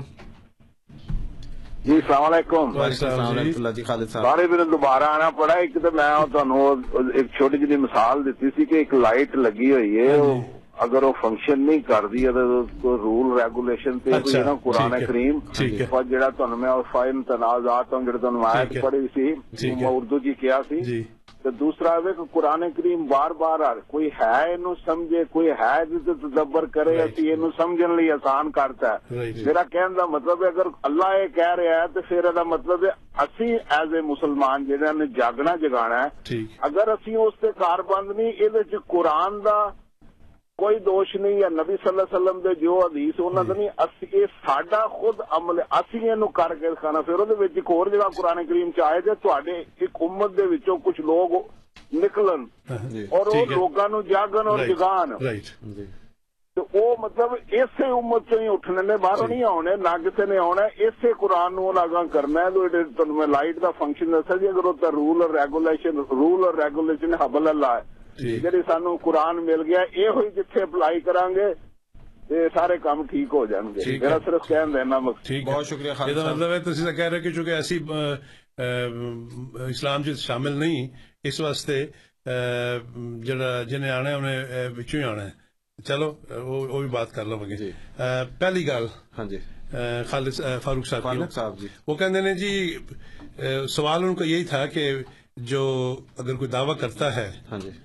تو اس کی صداقت کے لیے قرآن اور حدیث سے ہم دیکھیں گے کہ قرآن کریم ہماری کیا مدد کرتا ہے۔ ٹھیک ہے؟ اور اگر قرآن کریم ہماری رہنمائی کر دے، تو اس میں آسانی ہو جائے گی اس شخص کے دعویٰ کو دیکھنے کے لیے۔ قرآن کریم میں اللہ تعالیٰ نے جو ایک دعوی دار کے مختلف باتیں بیان کی ہیں، ٹھیک ہے؟ وہ میں آپ کے سامنے ایک آیت رکھتا ہوں۔ جو اس میں نہایت فیصلہ کن آیت ہے۔ اور وہ آیت ہے صورت غالباً احزاب کی ہے، میں ابھی نکال لیتا ہوں۔ ہاں جی یہ صورت الحاقہ کی ہے۔ آیت نمبر فورٹی فائیو اور اس میں آیت پڑھ دیتا ہوں۔ اللہ تعالیٰ فرماتا ہے کہ نبی کی مخاطب کر کے کہ ولاؤ تکول علینا باز القابل کہ اگر یہ شخص ہماری طرف کوئی ایک بات بھی جھوٹی منسوب کرتا لاخذنا من ہو بالیمین تو ہم اس کو اس کے دائیں ہاتھ سے پکڑ لیتے۔ سم لقطانہ من الوطین اور اس کی رگے جان سے ہم اس کو کاٹ دیتے۔ اور اس صورت میں کوئی بھی تمہیں اس کو ہم، ہماری اس سزا سے بچا نہ پاتا۔ اب سوال یہ پیدا ہوتا ہے کہ قرآن کریم کی روشنی میں اس سے پہلے فاروق صاحب نے ایک اور بھی مثال دی تھی کہ جب کوئی چیز اصل نہ ہو اور نقل ہو جی۔ اور وہ پکڑی جائے ہاں جی۔ تو اس کو پھر حکومت جو ہے اس میں دخل دے کے ہاں جی۔ تو اس کو سٹاپ کر دیتی ہے۔ ہاں جی۔ ہم یہ کہتے ہیں کہ مرزا صاحب کا دعویٰ یہ تھا کہ میں وہ معود ہوں وہ شخص ہوں جس کے بارے میں نبی کریم سے فرمایا تھا کہ آخری زمانے میں آئے گا اور مہدی ہوگا یا مسیح ہوگا۔ اس دعویٰ میں مرزا صاحب یا جھوٹے ہیں سچے ہیں؟ بے شک۔ قرآن کریم کی آیت یہ کہتی ہے کہ اگر کوئی شخص جھوٹی بات کرے خدا کی طرف کہ خدا نے مجھے یہ کہا ہے یا خدا نے مجھے اس مقام پہ کھڑا کیا ہے تو خدا فرماتا ہے ہم اس کی دائیں ہاتھ سے اس کو پکڑ لیں گے اور اس کی شاعر کاٹ دیں گے۔ اب دیکھیں مرزا صاحب کے علاوہ بہت سے لوگوں نے اس قسم کے دعوے کیے اور ان کو فوری طور پہ ان کی ہلاکت کے سامان ہو گئے۔ یہ ایٹیز کی بات ہے جب خانہ کعبہ میں ایک شخص اٹھا تھا اس نے کہا جی میرا نام محمد میری ماں کا نام باپ کا نام عبداللہ ماں کا نام امرہ میں امام مہدی ہوں۔ تو اس کو سعودی حکومت نے خیر سے گولیوں سے اڑا دیا تھا۔ غالباً حرم پاکستان میں کئی ایسے واقعات ہوئے جن لوگوں نے دعوے کیے اور ان کو پھر مار دیا گیا۔ ہاں جی۔ مرزا صاحب نے بھی دعویٰ کیا۔ ہاں جی۔ اور ایٹین ایٹی نائن میں جماعت بنائی۔ دعوے سے پہلے چل رہے تھے خدا مجھ سے یہ کہتا ہے خدا مجھ سے یہ کہتا ہے خدا مجھ سے یہ کہتا ہے۔ قرآن کریم کی آیت یہ بتاتی ہے ولو تقب والا علیہ باز القابل کا مطلب ہوتا ہے کہ خدا فرماتا ہے کہ اگر یہ شخص کوئی ایک بات ہماری طرف قول یما قابل کہ ایک بھی بات ہماری طرف جھوٹی منسوب کرتا اپنی طرف سے بنا کے تو ہم اس کو سزا دیتے ہم یہ کہتے ہیں کہ مرزا صاحب کا اتنا لمبا عرصہ جینا اور پھر جماعت قائم کر جانا پھر اس جماعت کا آگے پھیلنا اور خلفاء کا سلسلہ اس میں قائم ہو جانا اور ایک شخص سے یہ جماعت بلینز میں ہو جانا اور اس وقت دو سو ملکوں میں اسلام کے پیغام کو پھیلانا اگر آپ عطائی ہوتے، اگر آپ فیک ہوتے، تو خدا اس کو سلسلے کو پنپنے نہ دیتا۔ اور مرزا صاحب کو خاص طور پہ آپ کی زندگی میں وہ سزا دیتا، جس کا خدا نے ذکر کیا کہ میں اس کا دائیں ہاتھ پکڑ لیتا اور اس کی شاہ رکھ کاٹ دیتا۔ اس بعض علماء نے اس کے ظاہری معنی بھی کی ہے، بعض نے کہا اس سے مرادی ہے کہ اس کا سلسلہ جو ہے، اس کو خدا تعالیٰ ختم کر دیتا اور وہ آگے نہ بڑھتا۔ پھر میں یہ کہتا ہوں کہ قرآن کریم میں ہی اللہ تعالیٰ نے ایک اور آیت بیان کی ہے۔ فرمایا کہ میں نے یہ اپنے اوپر وعدہ کر لیا ہے، فرض کر لیا ہے، کاتب اللہ لاغل بننا آنا و رسولی کہ میں اور میرا رسول ہمیشہ غالب آئیں گے۔ حضرت مرزا صاحب کا اپنے زمانے میں جتنے مقدمات آپ کے اوپر ہوئے، جتنے آپ کو عدالتوں میں گھسیٹا گیا، جھوٹے سچے مقدموں میں، اس میں سے بچ نکلنا، ساری زندگی خیر و عافیت سے گزارنا اور پھر ایک نظام قائم کر جانا۔ آپ نے انیس سو پانچ میں کتاب لکھی، اس کا نام الوسیت ہے۔ اس میں کہا کہ میرے مرنے کا وقت قریب آ رہا ہے اور خدا تعالیٰ نے میرے ساتھ یہ وعدہ کیا ہے کہ میرے مرنے کے بعد میرا سلسلہ ختم نہیں ہوگا، بلکہ میرے سلسلے کی جو یہ آگے ہے شاخ، یہ چلے گی۔ اور اس میں جو نظام خلافت ہے، وہ خدا قائم کرے گا۔ اور پھر آپ نے اس کی مثال بھی دی کہ جس طرح آ، حضرت صلی اللہ علیہ وآلہ وسلم کی وفات کے بعد حضرت ابو بکر صدیق رضی اللہ تعالی عنہ کے- ساتھ اسلام میں نظام خلافت قائم ہوا۔ اسی طرح خدا نے مجھے بتایا کہ میرے سلسلے میں بھی اللہ تعالیٰ ایسے ہی سلسلہ جاری کرے گا۔ اور پھر آپ کی وفات کے بعد قوم نے آپ کے جو ایک بہت قریبی ساتھی تھے، حضرت حکیم مولانا نور الدین صاحب، ان کو خلیفہ بنا لیا۔ اور یہ بات چلتی چلتی پھر آج خدا کے فضل سے جماعت میں پانچواں خلیفہ جو ہے، وہ قائم ہے۔ اس لیے چونکہ یہ روحانی سلسلوں میں اللہ تعالیٰ کے اختیار میں ہوتا ہے کہ جو جھوٹا ہے اس کو نہ کامیاب ہونے دے۔ تو ہماری کامیابی آپ کے سامنے جو ہے یہ منہ بولتا ثبوت ہے کہ خدا کے فضل سے اگر مرزا صاحب خدا کی طرف سے نہ ہوتے اس مقام پر نہ ہوتے جن پر ہم ان کو سمجھتے ہیں کہ وہ ہیں تو خدا تعالیٰ ان کو خود پکڑ کے اور ان کا دایا ہاتھ کاٹ دیتا یا ان کی شاہ رگ کاٹ دیتا ان کا سلسلہ ناکام و نامراد کر دیتا۔ اور اس وقت آپ کو ہماری یہ باتیں سننے نہ پڑتی۔ آپ کو یہ سننی پڑنی ہے۔ کیونکہ ہم نے آپ کے ساتھ ساتھ چلنا ہے اور آپ کو ایک دن انشاءاللہ اس طرف لے کے آنا ہے۔ ہماری دعائیں، ہمارے جو کنوکشن ہے، وہ یہی ہے کہ انشاءاللہ یہ سلسلہ خدا کی طرف سے ہے اور یہ چلتا، چلا جائے گا اور جتنا بھی اس وقت تک کوششیں ہوئی ہیں، ذاتی طور پر بھی اور حکومتی سطح کے اوپر بھی، اس نے ہمیں ختم نہیں کیا۔ تو ہم یہ یقین رکھتے ہیں کہ خدا کی فضل سے کہ یہ سچ ہے، آگے چلے گا اور ایک دن آپ کو نہیں آپ کی نسلوں کو اس میں آنا پڑے گا۔ یہ آپ کی مرضی ہے کہ آپ جس طرح جو مرضی فیصلہ کر لیں۔ جزاک اللہ۔ اگلا سوال لینے سے پہلے میں نمبر بتا دوں اور سامعین کو عرض کر دوں کہ اس وقت ہم سوال آپ سے آپ کو دعوت دیں گے پروگرام میں شامل ہونے کی، کیونکہ کچھ سوال اکٹھے ہوئے ہوئے ہیں۔ ان کی پہلے ہم، ان کے پہلے جواب آپ کے سامنے رکھتے ہیں اور یہاں میں اپنے ان سامعین کا بھی مشکور ہوں جو دنیا کے مختلف کونوں سے ہمارا پروگرام انٹرنیٹ پہ سنتے ہیں۔ آپ کی ای میلز ہم تک پہنچتی ہیں، آپ کے محبت بھرے پیغام ہم تک پہنچتے ہیں۔ آپ کا تہ دل سے اپنی طرف سے اور اپنے تمام ساتھیوں کی طرف سے بہت بہت شکریہ افضل صاحب اگلا سوال آپ کے سامنے میں یہ عثمان صاحب کا جی عثمان صاحب کا سوال۔ دی ہاں جی جی۔ عثمان صاحب عثمان صاحب نے یہ بات کی کہ اگر آج کسی غیر مسلم کو ہاں جی یہ کرنا ہو کہ صرف دو باتوں کو وہ پکڑ کے تو قیامت کے دن یہ کہے کہ میں یہ دو باتیں کر لی ہیں تو میں اب اللہ کے اب- فضل سے ہاں جی۔ اپنے آپ کو مطمئن سمجھتا ہوں جی۔ کہ مومنین میں سے ہوں۔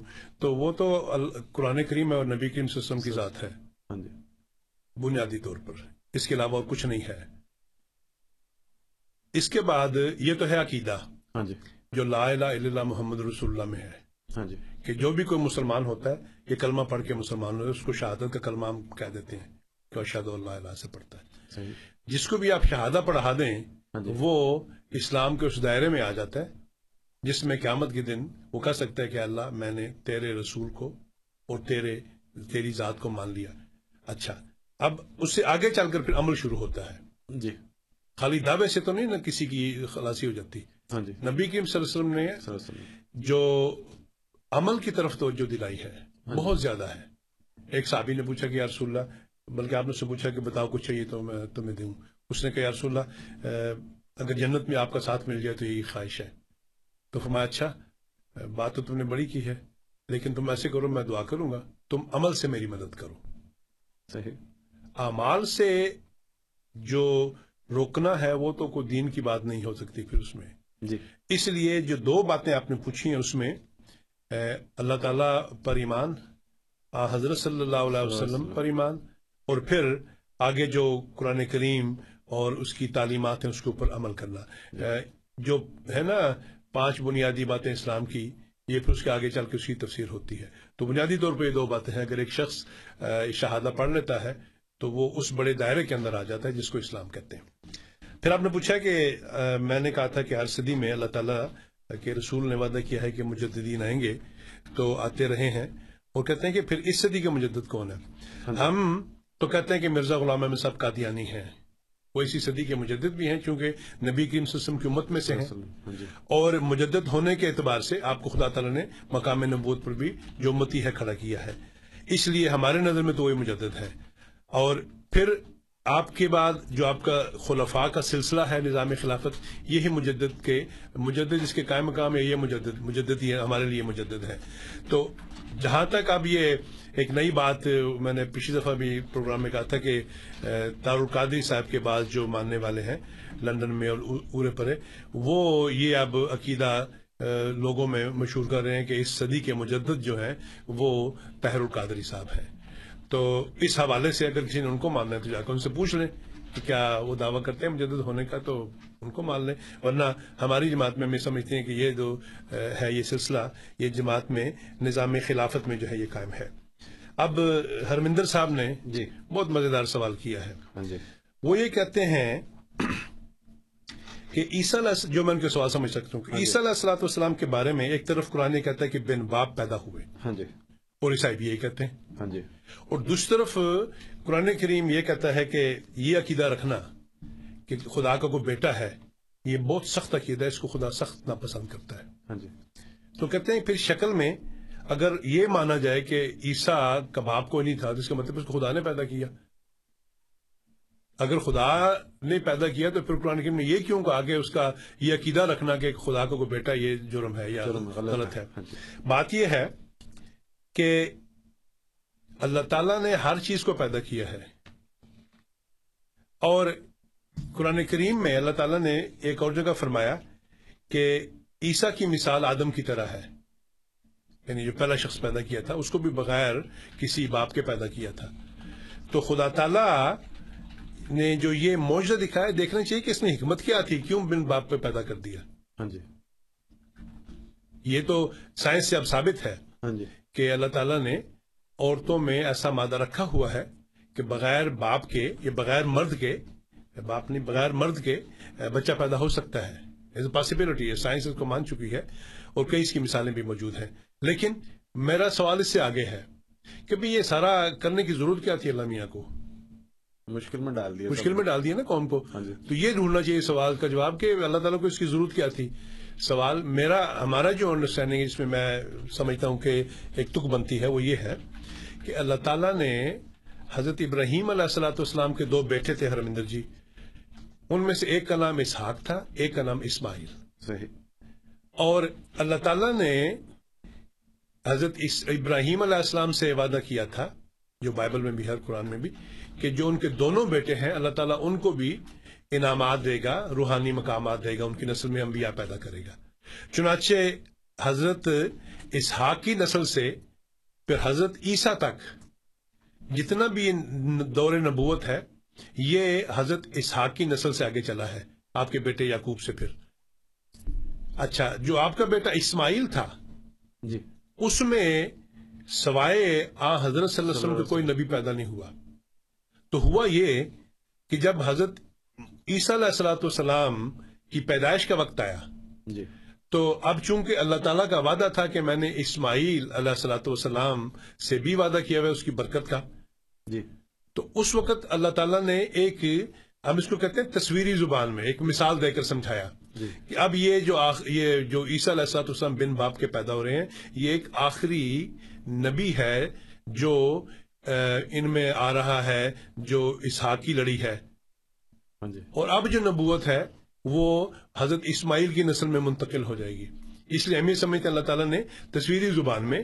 عیسی علیہ السلام کو بن باپ کے پیدا کر کے ایک طرف معجزہ دکھایا کہ میں کر سکتا ہوں ہاں جی۔ جس کو پھر سائنس نے بعد میں ایکسپٹ کیا کہ ہاں یہ ممکن ہے۔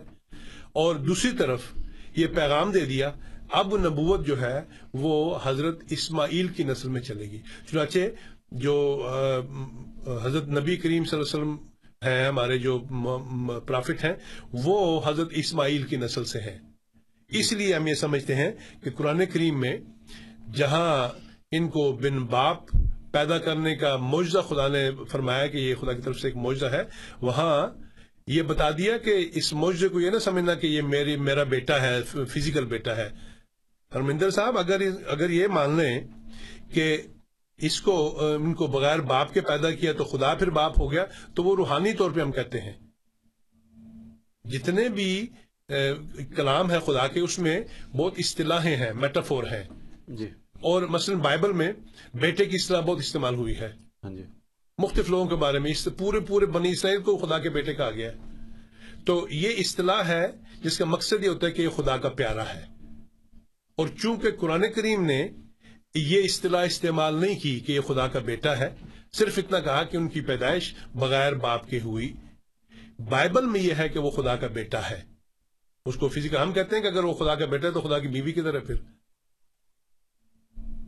اس لیے یہ باتیں صرف سمجھنے کے لیے ہوتی ہیں، بعض استعارات ہوتے ہیں، بعض اگزامپلز دے کے خدا سمجھاتا ہے۔ تو اس لیے یہ بالکل اس میں کوئی شک نہیں ہے کہ جہاں اسلام، حضرت عیسیٰ علیہ السلۃ والسلام کو خدا کا نبی سمجھتا ہے وہاں یہ بتاتا ہے کہ جس طرح خدا نے پہلا انسان بغیر عورت کے پیدا کیا تھا، اسی طرح وہ پیدا کر سکتا ہے جب چاہے، جہاں چاہے۔ تو اس لیے وہ دو عقیدے آپس میں ٹکراتے نہیں ہیں۔ تو یہ جو آیت آپ نے پیش کی تھی قرآن کریم کی، سورہ بکرہ کی، اس میں واقعی یہی ہے کہ حضرت، یہ دعا کی گئی تھی حضرت ابراہیم علیہ السلاۃ والسلام نے کہ اے اللہ، تو میری نسل میں ایسے لوگ بھیجتا رہے جو آیات پڑھ کے سناتے رہیں اور لوگوں کو صحیح راستے پہ چلاتے رہیں۔ اب یہ جو اس وقت کی دعا ہے، جب ابراہیم علیہ السلاۃ والسلام نے خانہ کعبہ کی دوبارہ تعمیر کی ہے اپنے بیٹے اسماعیل کو لے کر۔ اس وقت جب دو دعائیں کی اس میں ایک یہ دعا تھی کہ ربنا، اے ہمارے رب، ہماری یہ بھی التجا ہے کہ ان میں سے ایک ایسا رسول مبوس کر جو ان میں تیری آیات پڑھ کر سنائے اور انہیں حکمت کی باتیں اور کتاب سکھائے۔ تو یہ واقعی آپ کی بات درست ہے کہ جب تک ایسے مقامات جو ان کتابوں میں جو خدا کی طرف سے ہیں مشکل مقامات ہیں ان کو نہیں سمجھایا جا سکتا۔ ان کو سمجھانے کے لیے خدا نے جو زبان استعمال کی اس کے سکھانے کے لیے بھی لوگ چاہیے۔ ورنہ خود بخود سمجھ سکتے ہوتے تو پھر تو آسانی ہو جاتی۔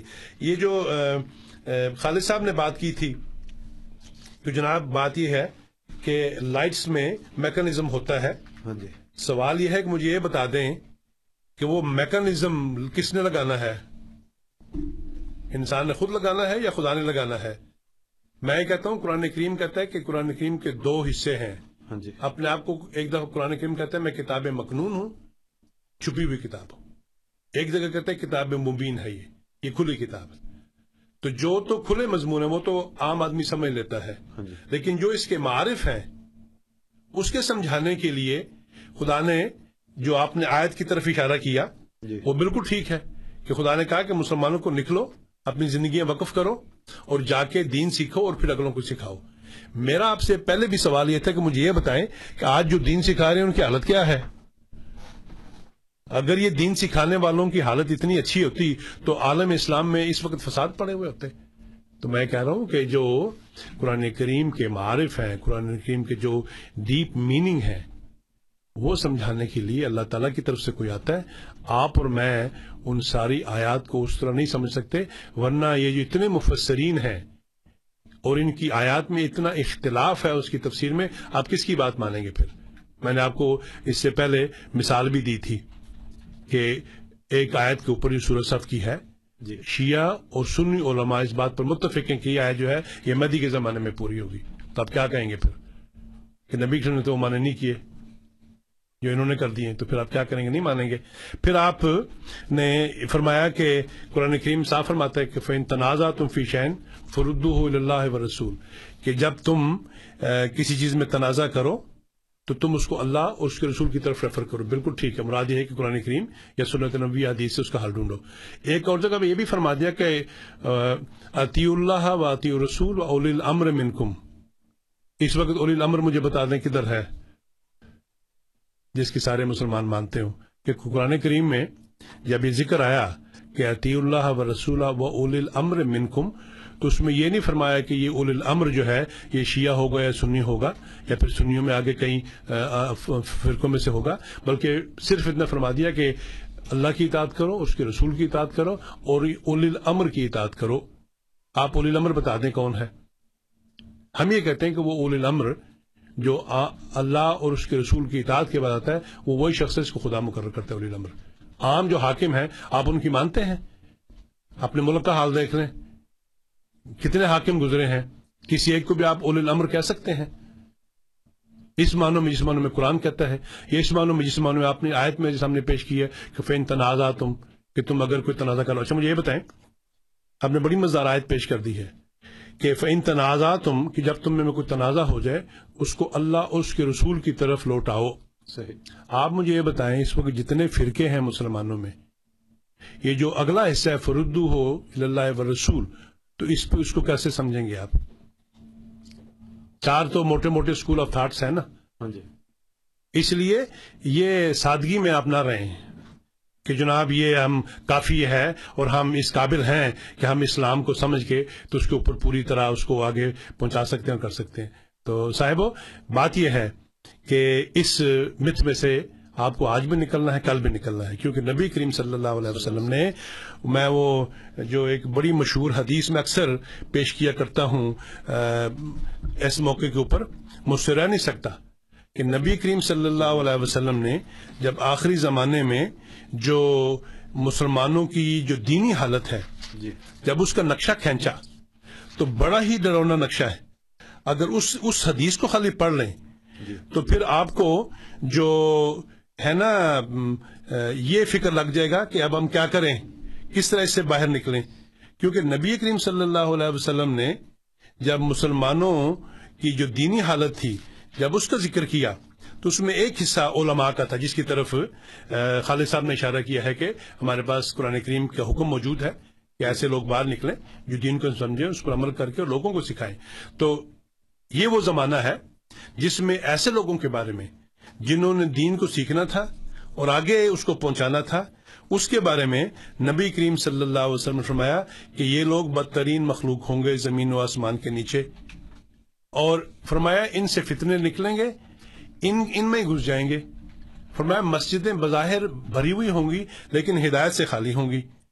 پھر آپ نے فرمایا کہ لوگ اپنے ایسے علماء سے فتوے لینے کے لیے جائیں گے، اور جب ان کے پاس جائیں گے تو وہ ان کو جو لفظ نبی کے استعمال کیے بڑے سخت ہیں۔ میں سور اور خنزیر کی طرح پائیں گے۔ تو بھائی، بات آپ کی ٹھیک ہے۔ سوال یہ ہے کہ اس کے لیے ایک نظام چاہیے۔ آپ کے پاس نظام کوئی نہیں یہ ہم کہہ رہے ہیں۔ یہ یہ ساری باتیں بالکل درست ہیں جو آپ نے بیان فرمائی کیسے ہی ہونا چاہیے؟ جماعت احمدیہ میں وہ نظام موجود ہے۔ ہم سارے کے سارے ایک ہاتھ کے اوپر کھڑے ہوتے ہیں خلیفہ کے۔ اس کی بات سنتے ہیں اور اس پر اپنی قربانیاں کرتے ہیں۔ اس میں ہمارا نظام ہے۔ ہم مبلغین، مربیان جو میں دین کی خدمت کرتا ہوں، ایک نظام ہے۔ زندگی وقف کر کے آتے ہیں، دین پڑھتے ہیں، پھر آگے جا کے پڑھاتے ہیں۔ تو آپ کے پاس نظام کوئی نہیں۔ یہ ہم آپ کو کہہ رہے ہیں کہ آئیے ایک نظام میں شامل ہو کے تو یہ خدمات کیجیے۔ نظام کے بغیر کریں گے تو کام بے برکت ہو جائے گا۔ خواہ آپ کی لائٹس لگی ہوئی ہوں، نہ لگی ہوئی ہوں، مینول ہو، نہ ہو، نظام نہیں ہوگا تو نہ آپ کا مینول چلے گا اور نہ آپ کے تنازع حل ہوں گے۔ اسی لیے اب آج ہی میں اخبار میں پڑھ رہا تھا کہ دو ہزار گیارہ میں پاکستان میں پتہ نہیں کتنے، مجھے اب تعداد یاد نہیں رہی، سو تھے یا کتنے تھے اتنے آنر کلنگ ہوئے ہیں۔ عورتوں کے۔ تو بھائی مجھے یہ تو سبق نہ دینا کہ سب ٹھیک ہے۔ سب ٹھیک ہوتا تو ہم آپ کا سر کیوں کھاتے؟ آپ سے محبت ہے۔ ہم آپ کو بتانا چاہتے ہیں کہ you are missing something آپ اس طرف آ کے تو دیکھیں فینس کی۔ آپ کو میں یہ یہ دعوت دیتا ہوں اپنے دوستوں کو کہ آپ آئیے۔ آپ ہمارے ساتھ بالکل آپ بیت نہ کریں۔ نہ نہ مانیں ہمارے عقائد کو۔ آپ آ کے ہمیں آ کے دیکھیں۔ آپ ہماری نمازیں دیکھیں۔ آپ ہمارے خطبات سنیں۔ آپ ہمارے خلیفہ کے خطبات سنیں، آپ ہمارا نظام دیکھیں۔ اور پھر آپ بتائیں کہ یہ غیر اسلامی ہے، کہ وہ نظام نہیں ہے جو قرآن کریم ڈکٹیٹ کراتا ہے۔ پھر آپ آ کے اور اگر آپ سمجھیں کہ واقعی یہ سارا غیر اسلامی نظام ہے، تو آپ کو اختیار ہوگا، پھر آپ خدا کے زور سرخرو ہوں گے۔ جب تک آپ آ کے ہمیں دیکھتے نہیں قریب سے نظام کو، میں یہ نہیں کہتا کہ سارے احمدی جو ہے وہ بہت پکے اور مومن ہیں۔ ہمیں بھی کمزور لوگ ہیں، اس میں کوئی شک نہیں، سب میں کمزور ہیں۔ لیکن اس سے آئیڈیالوجی یا نظام جماعت کے اوپر فرق نہیں پڑتا۔ یہ میں آپ کو دعوت دیتا ہوں کہ آپ آئیں، ہمارے ساتھ ہمیں دیکھیں اور ہمارے پروگرام دیکھیں اور پھر آپ دیکھیں کہ کس طرح یہ نظام جو ہے آگے لے کے جائے گا یا آپ کی انڈیویجل ایفرٹ آگے لے کے جائیں گی۔ کیونکہ یہ سارا کچھ تو اس کے لیے تو آپ کو انتظام چاہیے۔ اب دیکھیں جیسے کہ میں نے کیا کہ بہت سے علماء ہیں جو اپنے آپ کو ایک انہوں نے سسٹم شروع کیا ہوا ہے۔ پاکستان میں بھی، باقی ملکوں میں، مسلمانوں میں۔ لیکن وہ جا کدھر رہے ہیں، ان کا مطلب وٹ از دیئر ڈائریکشن ہماری ڈائریکشن یہ ہے کہ ہم سلولی ہم آگے بڑھ رہے ہیں۔ پہلے ایک ملک میں تھے، پھر دو میں ہوئے۔ اس وقت دو سو ملکوں میں احمدی جماعت قائم ہو چکی ہے، ہمارے مشن قائم ہے، ہماری مساجد بن رہی ہیں، ہمارے تراجے میں قرآن کریم ہو رہے ہیں۔ ہم جس قدر خدمت کر سکتے ہیں، ہم کر رہے ہیں۔ اپنی ان آجانہ کوششوں کے جب ہم پھل دیکھتے ہیں خدا کی طرف سے تو ہماری گردن خدا کے حضور سجدہ شکر بجا لاتی ہے۔ تو میں امید کرتا ہوں کہ یہ باتیں سمجھنے کے لیے ہوں گی۔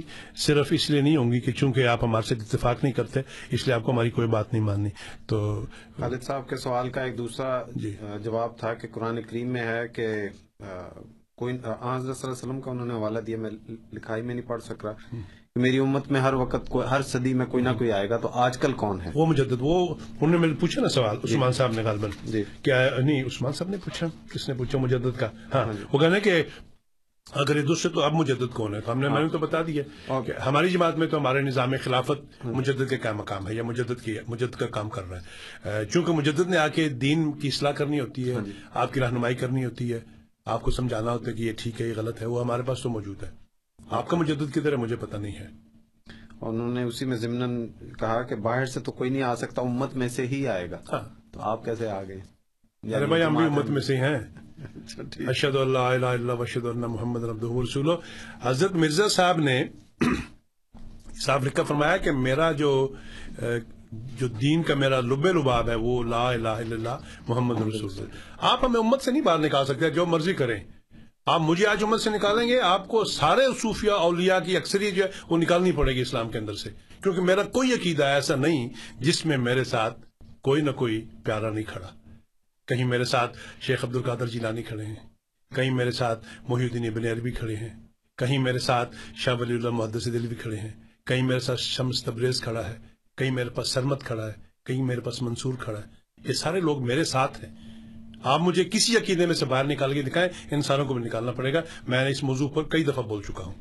کہ ہم ختم النبین کی جو تعریف کرتے ہیں، ہم جو باقی عائد کرتے ہیں، اس میں ہمارے ساتھ آپ کے جو علماء ہیں، جو جماعت کے بننے سے بہت پہلے خدا کے فضل سے عالم گردانے جاتے تھے، وہ ہمارے ساتھ کھڑے ہیں۔ ہم نے کوئی نیا عقیدہ نہیں گھڑا ہم صرف یہ ہے کہ ہمارے اور آپ کے درمیان جو سب سے بڑا اختلاف یہ ہے کہ آپ یہ کہتے ہیں کہ ابھی وہ آیا نہیں اور مرزا غلام احمد سب کا یعنی وہ نہیں ہے۔ وہ آپ کو حق ہے، وہ آپ کہتے رہیں لیکن ہم یہ نہیں کہہ سکتے کہ ہم نے کوئی نیا عقیدہ گھڑ لیا ہے۔ کوئی ایک عقیدہ آپ کال کر کے مجھے بتائیں کہ یہ عقیدہ اسلامی نہیں ہے، تو میں بھی آپ کو مثالیں دیتا ہوں کہ اور کون کون میرے ساتھ اس عقیدے میں کھڑا ہے۔ پھر کیا کریں گے؟ اس لیے ایک ہی معیار رکھنا چاہیے نا۔ ٹھیک۔ جزاک اللہ، آپ سن رہے ہیں پروگرام ریڈیو احمدیہ، جس میں آج ہمارے ساتھ مرزا محمد افسل صاحب تشریف فرما ہے ہمارے پروگرام میں آپ کے سوالات کے جوابات لے کے سامعین، جیسے میں نے عرض کیا تھا کہ ہم سوال لیں گے اس کے بعد مرزا صاحب جواب دیں گے۔ اس لیے اگر آپ نے فون کیا یا آپ کو لائن نہ ملی یا آپ کو انتظار کرنا پڑا تو اس کے لیے آپ کو معذرت۔ سعید صاحب لائن پہ ہیں ان کی کال لیتے ہیں۔ سعید صاحب السلام علیکم۔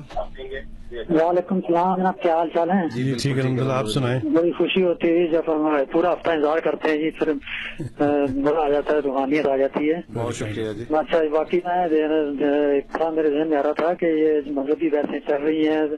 اور ایک دوسرے کو مطلب کہ کہہ رہے ہیں کہ ہم سچے ہیں وہ کہتے ہیں ہم سچے ہیں۔ اب کبھی ریڈیو ٹی وی پہ دیکھتے ہیں جی وہ بھی اپنا جو تقریریں وغیرہ کرتے ہیں جی۔ وہ بھی جو کہتے ہیں وہ بھی دیکھ کے حیرانگی ہوتی ہے۔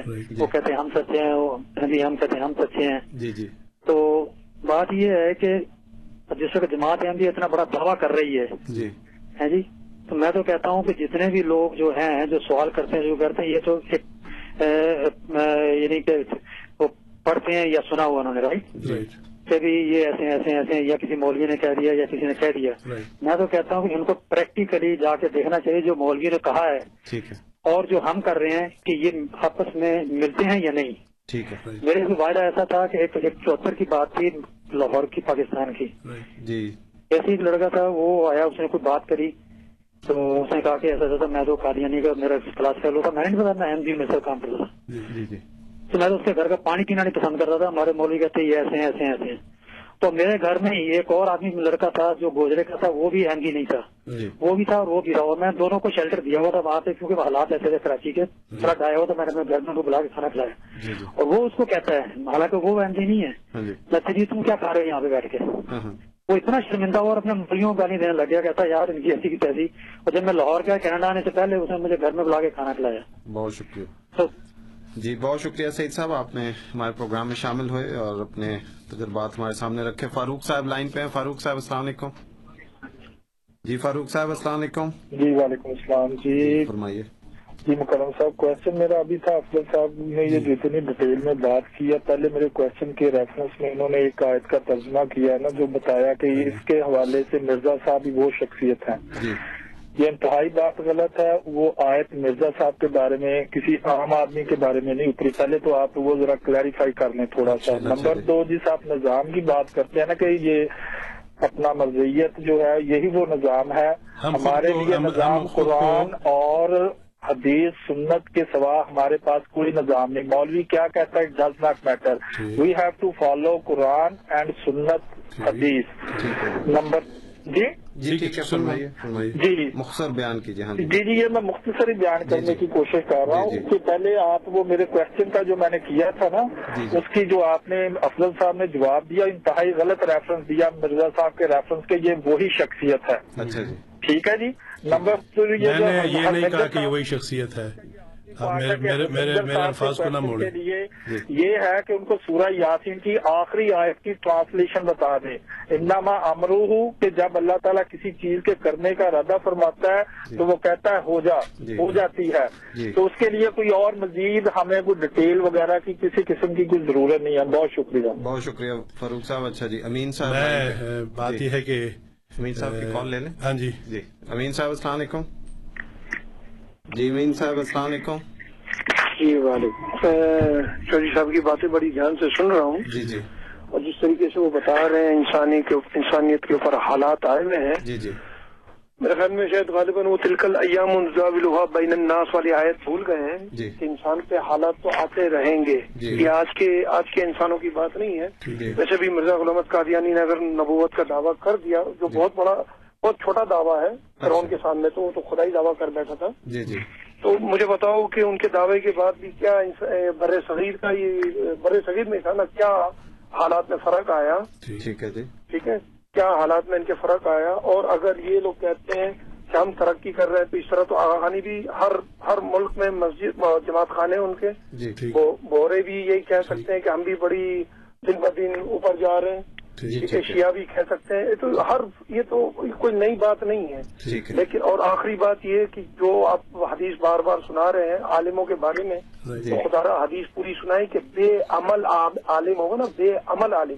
جی۔ وہ بدترین مخلوق ہوگا۔ جو ع- عمل والا عالم ہے اس کے بارے میں آپ کیا کہیں گے آخری دور میں؟ ٹھیک ہے بہت شکریہ امین صاحب آپ کا۔ جی دو سوال ای میل پہ ہیں۔ ای میل کے سوال تھوڑے چھوٹے ہیں۔ ان کو لے لیں۔ پھر ان تفصیل طلب سوالوں کی طرف چلتے جی ہیں۔ جی جی۔ پہلا سوال آپ کے سامنے پیش کرتا ہوں۔ یہ الشبا نام ہے ان کا۔ اور میں نہیں پہچان پا رہا کہ یہ ہمارے ساتھی مرد ہیں یا عورت نام سے نہیں پتہ چلتا۔ لیکن کہتے ہیں کہ کیا آپ دعا صرف نماز میں کر سکتے ہیں یا اس کے علاوہ بھی کر سکتے ہیں؟ اچھا۔ دعا تو آپ کسی وقت بھی کر سکتے ہیں۔ نماز چونکہ ایک ایسا عمل ہے جو آپ کو یہ موقع مہیا کرتا ہے کہ آپ خالصتاً وضو کر کے جب خدا کے حضور حاضر ہوتے ہیں تو بہتر دعا کا موقع ملتا ہے۔ جی۔ اگر آپ کو نماز کے علاوہ بھی دعا کرنی تو آپ کر سکتے ہیں کسی بھی وقت دعا کر سکتے ہیں۔ پاکیزگی شرط ہے اس کے لیے۔ تو یہ اگر دو پہلو یاد رکھ لیں تو دعا میں کوئی خاص میکانزم نہیں ہے کہ آپ اس وقت کر سکتے ہیں اس وقت نہیں کر سکتے۔ اگلا سوال اوان صاحب کا آپ کے سامنے رکھتا ہوں۔ وہ فرماتے ہیں کہ اللہ تعالیٰ نے شیطان کو جنت سے نکل جانے کو کا حکم دیا۔ لیکن وہ شیطان واپس آ کے اس نے آدم اور حوا کو پھر ورغلایا۔ تو یہ کیسے ممکن ہے کہ وہ واپس جنت میں آ گیا جبکہ اس کو وہاں سے نکل جانے کا حکم دیا گیا؟ یہ اوان صاحب کا سوال۔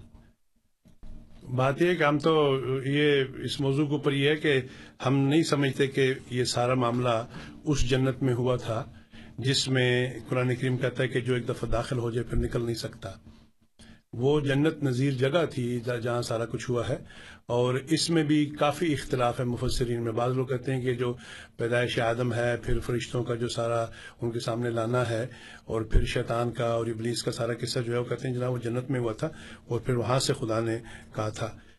اگر شیطان جنت میں جا سکتا ہوتا تو پھر وہ نکل، اس کو خدا نکالنا، نکالتا نہ، کیونکہ خود خدا نے فرمایا کہ جو لوگ جنت میں داخل ہوتے ہیں، ان کو خدا، وما من، وما ہم منہا مخرجین وہ اس میں سے نکالے نہیں جائیں گے۔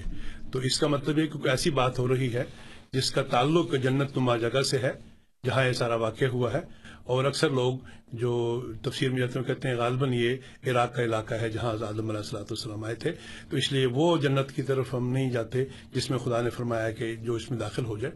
میرے انعام کے کی شکل میں تو اس کو ہم اس میں سے نکالتے نہیں ہیں۔ یہ مراد ہے۔ جزاک اللہ۔ اگلا سوال وسیم ساہی صاحب کا ہے۔ وہ فرماتے ہیں کہ کرسمس کی کیا اہمیت ہے اور کیا ہم اس کو منا سکتے ہیں؟ سمپل سی بات ہے کرسمس کے بارے میں یہ ہمارے عیسائی بھائی کہتے ہیں کہ اس دن پچیس دسمبر کو حضرت عیسیٰ علیہ السلام کا تولد ہوا تھا پیدا ہوئے تھے۔ جی۔ قرآن کریم میں جو حالات لکھے ہیں ان کی پیدائش کے گرد جی۔ اس میں یہ موسم نہیں بنتا۔ اس میں گرمیوں کا موسم بنتا ہے۔ کیونکہ جب پیدائش کا وقت قریب آیا تو قرآن کے اللہ فرماتا ہے کہ اللہ تعالیٰ نے ان کی والدہ کو مریم کو یہ وہی کی کہ تو فلاں درخت کے قریب چلی جا۔ جو کھجوروں کو درخت ہے تو ساتھ ہی چشمہ بھی ہے اور تو پیدائش کے وقت یہ اس کو جب ہلائے گی تو یہ تازہ کھجوریں پھینکے گا خود بھی کھانا اور پانی بھی پینا اپنی آنکھیں ٹھنڈی کرنا۔ تو سردیوں میں تو یہ کام نہیں ہو سکتے۔ سردیوں میں غالباً کھجورے بھی نہیں پکتی اور پانی بھی ایسا نہیں کہ آپ اس کو استعمال کر سکتے ہیں خاص طور پہ سرجگی کے وقت۔ تو اس سے ہم یہ اختلاف کرتے ہیں کہ یہ دن نہیں ہے ان کی پیدائش کا۔ اس لیے چونکہ یہ قرآن کریم کی بنیادی تعلیم کے خلاف ہے تو ہم اس کو نہیں مناتے۔ برتھ ڈے نہیں مناتے یہ چونکہ ان کا اپنا تہوار ہے اب زیادہ تو اب کمرشلائز ہو گیا۔ ہاں جی تو اس لیے اس کے لحاظ سے وہ کرتے ہیں۔ تو ٹھیک ہے ان کو مبارک ہو۔ ہم ان کی خوشی میں اس لیے شامل نہیں ہوتے کہ ہم سمجھتے ہیں کہ قرآن کریم کی تعلیم کے خلاف ہے۔ ورنہ ہم ہمیں کوئی یہ غصہ نہیں ہے کہ وہ کیوں بناتے ہیں۔ اللہ ان کے لیے مبارک کرے۔ اگر وہ سمجھتے ہیں کہ اس دن پیدا ہوا تھا اور بائبل سے بھی دیکھ لیں بائبل میں لگتا ہے کہ گرمیوں میں پیدا ہوئے تھے سردیوں میں نہیں پیدا ہوئے تھے۔ اچھا کیونکہ جو پیدائش ہوئی ہے اس کی اس وقت باہر عام گراؤنڈ میں ہوئی ہے۔ تو اس وقت تو اتنا ٹھنڈا تھا موسم کہ اگر سردیوں میں ہوتا کہ یہ نہیں ممکن تھا۔ پھر یہ ہے کہ اس اس رات یا جس رات جس دن پیدا ہونا تھا اس ایک رات پہلے وہ چرواہے بھی باہر اپنی بیڑیں لے کر تو بیٹھے ہوئے تھے اور آرام کر رہے تھے۔ تو سردیوں میں تو یہ ممکن نہیں اس علاقے میں فلسطین کے علاقے میں۔ تو موسم وہ نہیں بنتا جو ہمارے عیسائی بھائی بناتے ہیں۔ اس لیے ہم کہتے ہیں کہ یہ دن جو ہے اب ٹھیک ہے اب میرے روایت چل پڑی ہیں تو ہم اس کو اس رنگ میں نہیں بناتے آج اگلی ای میل آپ کے سامنے میں رکھتا ہوں۔ یہ میں نے ذکر کیا تھا ہمارے مختلف ساتھی انٹرنیٹ پہ پروگرام سنتے ہیں۔ تو علی مرزا صاحب نے انوویک نارتھ ویسٹ ٹیریٹری سے اچھا۔ سلام بھیجا ہے۔ وعلیکم السلام اور انہوں نے کہا ہے کہ آپ کا پروگرام سنتا ہوں اور نیک تمناؤں کا اظہار کیا۔ بہت بہت شکریہ آپ کا۔ آپ کو بھی امید ہے ہمارا سلام پروگرام کے حوالے سے پہنچ گیا ہوگا۔ اگلا سوال ای میل کے ذریعے بھی چل رہے ہیں کیونکہ چھوٹے چھوٹے سوال ہیں۔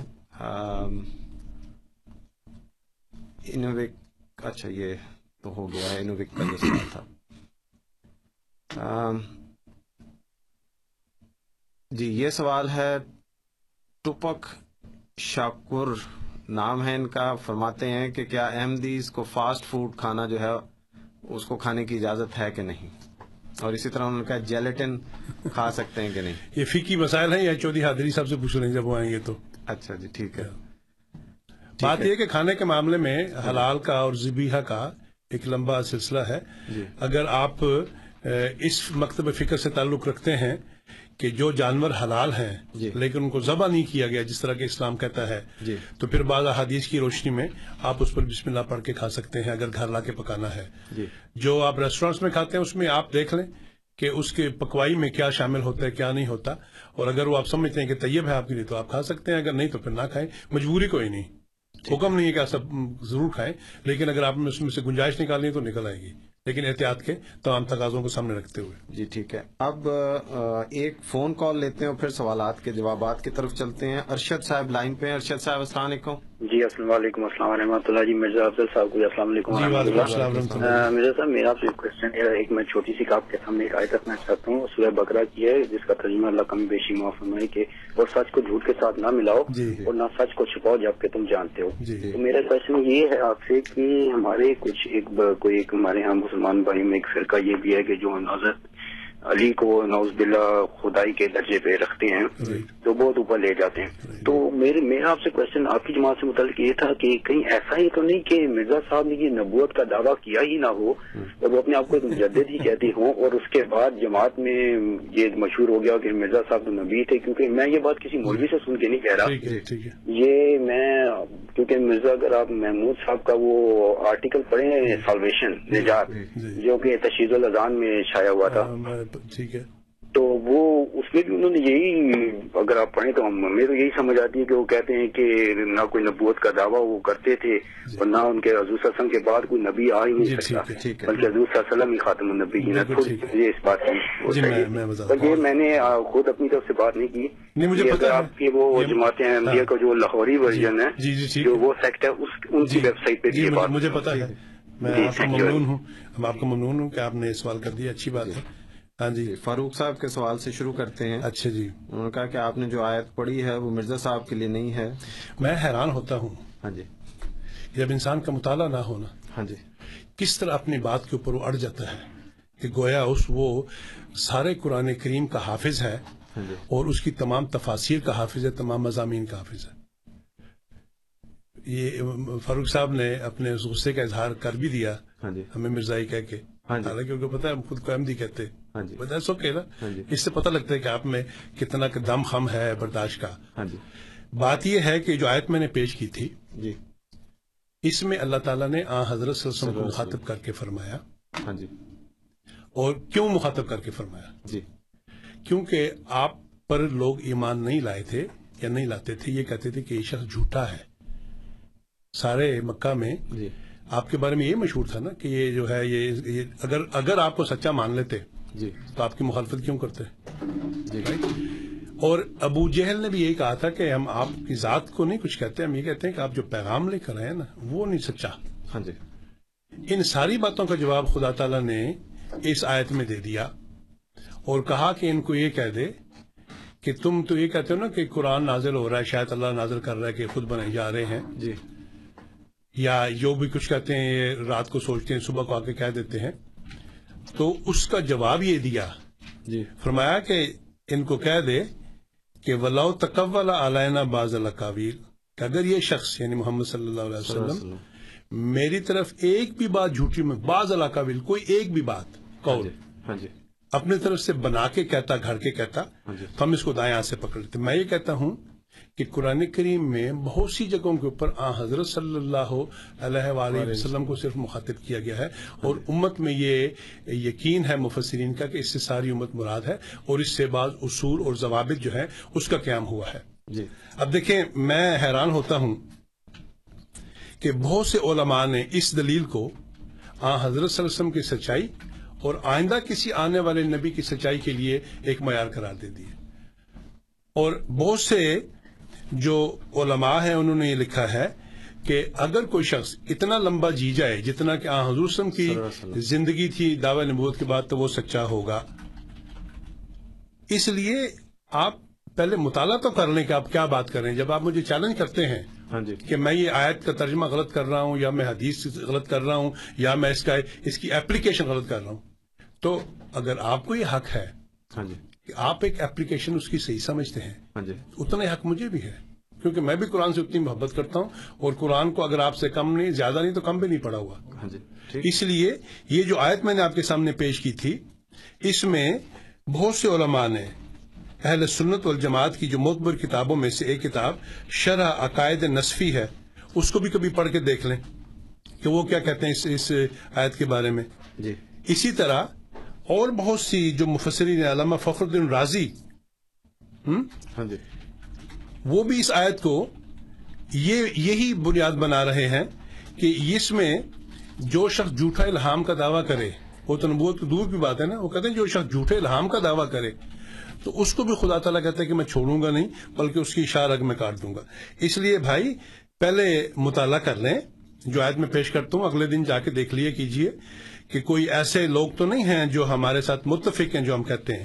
ہم یہ کہتے ہیں کہ اللہ تعالیٰ نے آ حضرت وسلم کو مخاطب کر کے بہت سے قوانین بنا دیے ہیں۔ ان میں سے ایک قانون یہ ہے کہ جس میں اللہ تعالیٰ فرماتا ہے کہ جو شخص بھی اور یہ ویسے بھی عقل بھی مانتی ہے خود بھی آپ نے مثال دی تھی ہاں جی۔ کہ اگر ایک شخص فیبریکیشن کر رہا ہے دنیا کے نظام میں ایک شخص مثلا جھوٹی وردی پہن لیتا ہے کسی پولیس آفیسر کی یا کسی کی، جب وہ پکڑے رہتے اس کو گورنمنٹ سزا دیتی۔ تو اگر مرزا صاحب نے جھوٹی وردی پہن لی تھی، نبوت کی، تو اللہ تعالیٰ نے اگر ان کو سزا نہیں دی تو اس کا مطلب اللہ تعالیٰ دیکھ نہیں پایا، پکڑ نہیں سکا نا باللہ۔ اس لیے آپ میرے ساتھ دلیل سے وہ کریں نا بات۔ معیار کیا ہے آپ کی نظر میں ایک سچے اور جھوٹے کا؟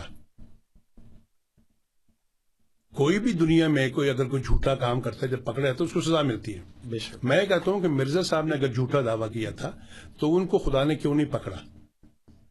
ان کا نہ پکڑا جانا ان کی جماعت میں اس دعویٰ کے بعد ترقیات ہونا یہ ایسی بات ہے جس سے جس کو آپ اگنور نہیں کر سکتے۔ اور صرف یہ کہنا میں نے آپ کو دوسری بھی آیت دی تھی جس میں خدا تعالیٰ فرماتا ہے کہ جو میں اور میرے رسول ہیں وہ کامیاب ہوں گے۔ اس میں جا کے پھر امین صاحب نے یہ کہہ دیا کہ جناب یہ تو کوئی بات نہیں ہے کہ کامیاب ہوتے ہیں۔ ہاں جی۔ کامیاب تو آغا خانی بھی ہو رہے ہیں باقی بھی سارے ہو رہے ہیں۔ میاں ہم بزنس کی بات نہیں کر رہے ہم دین کی بات کر رہے ہیں۔ ہاں جی۔ کوئی یہ دعویٰ کرے جو مرزا صاحب نے کیا ہے پھر اس کی سرسبزی دکھائیں۔ ہاں جی۔ پھر اس کی کامیابی دکھائیں ہم کہیں گے ٹھیک ہے۔ پھر خدا جانے اور وہ جانے۔ لیکن آپ ہمیں وہ مثالیں نہ دیں کہ فلاں جماعت بھی ترقی کر رہی ہے۔ وہ ان کے تو وہ دعوے نہیں ہیں جو ہمارے ہیں۔ کہ دعویٰ کر کے دکھائیں پھر آگے چلیں پھر بات ہوگی۔ تیسرا سوال تھا ارشد صاحب کا کہ کیا جس طرح حضرت امین صاحب امین صاحب نے وہ کہتے ہیں کہ یہ سعید صاحب کا تھا کہ سب کہتے ہیں کہ ہم سچے ہیں ہم سچے ہیں۔ ہاں جی۔ تو یہ کس طرح پتہ لگے؟ کیونکہ اتنا بڑا دعویٰ کر دیا مرزا صاحب نے۔ جی۔ تو میں ان کو یہ کہتا ہوں کہ جب سارے لوگ کہتے ہیں نا کہ ہم سچے ہم سچے ہیں ہم یہ نہیں کہتے کہ جھوٹے ہیں کوئی۔ ہم یہ کہتے ہیں کہ جو شخص کلمہ پڑھتا ہے وہ تو اسلام کے دائرے میں آ گیا۔ ہم یہ کہتے ہیں کہ ہم جب کہتے ہیں کہ ہم سچے ہیں ہم یہ کہتے ہیں کہ ہمارا یہ جو عقیدہ ہے کہ حضرت مرزا صاحب مسیح معود ہیں اور امام مہدی ہیں ہم یہ کہتے ہیں کہ اس دعویٰ میں ہم سچے ہیں۔ ہاں جی۔ اور ہم یہ کہتے ہیں کہ چونکہ آپ انتظار کر رہے ہیں اس لیے آپ درست نہیں ہے انتظار میں کیونکہ جس کو خدا نے بھیجنا تھا بھیج دیا۔ ہم آپ کو جھوٹا کس طرح کہہ سکتے ہیں؟ جب آپ کلمہ پڑھتے ہیں، جو کلمہ گو ہے وہ جھوٹا تو نہیں ہوگا، اسلام مسلمان ہوگا۔ ہم آپ کو یہ نہیں کہتے کہ آپ مسلمان ہیں، ہم یہ کہتے ہیں کہ آپ جس کا انتظار کرنے اس نے اب نہیں آنا۔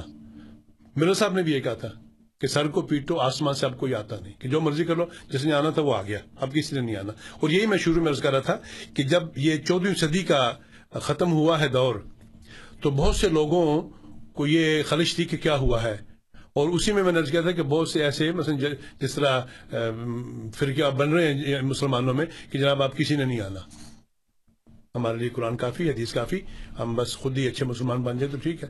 تو اس لیے میں کہتا ہوں کہ یہ جو تخلیق ہے اس عقیدے کی یہ صرف اس لیے ہے کہ چودہ صدی گزر گئی اور کوئی نہیں آیا۔ امین صاحب بالکل ٹھیک ہے۔ تلکل ایام الداب الحا بین الناس۔ کہ ہم یہ دن جو ہے یہ معاملات جو ہے لوگوں میں پھراتے ہیں۔ میں آپ کو جو حدیث سناتا ہوں نا، اس میں نبی کریم صلی اللہ علیہ وسلم نے ان علماء کو کہا ہے جن کے بارے میں کہا کہ علماء ہم، اس زمانے کے علماء۔ خدا کے فضل سے مسلمانوں میں نہایت شریف النفس لوگ موجود ہیں۔ نہایت متقی موجود ہیں۔ لیکن میں تو آپ کو اکثریت کی بات کر رہا ہوں۔ کہ اکثر جو آپ کے علماء کو پوزیشن میں ہیں، آپ ان کو دیکھیں، انہوں نے کیا، آپ یوٹیوب پہ جا کے ذرا دیکھ لینا آپ کو پتہ لگ جائے گا کہ بڑے بڑے علماء جن کے نام ہیں، میں ان علماء کی بات نہیں کرتا جو خدا کے خوف سے اندر دبے ہوئے ہیں اور اپنی عبادت پہ زور ہے اور آپ کو اللہ کے رسول کو بتاتے ہیں، وہ سارے نیک لوگ ہیں۔ میں تو کہہ رہا ہوں کہ اس وقت آپ کی جو لیڈرشپ ہے جو علماء کے ہاتھ میں ہے، وہ آپ دیکھ لیں کہ وہ کیسی ہے۔ اگر وہ امن اور اتفاق اور یہ اس قسم کے چیزیں کر رہی ہے جو قرآن کریم کی تعلیم ہے پھر تو ٹھیک ہے، اور اگر دائرہ اسلام سے ہر کلمہ کو کو باہر نکال رہے ہیں تو پھر آپ کی مرضی ہے۔ نبی کی رسم کی حدیث ایسے ہی علماء پر ہے جو بد عمل ہے۔ بعمل لوگ جو ہیں، اللہ تعالیٰ ان کو اپنے عمل میں مزید حسن پیدا کرنے کی توفیق عطا کرے۔ آمین آمین۔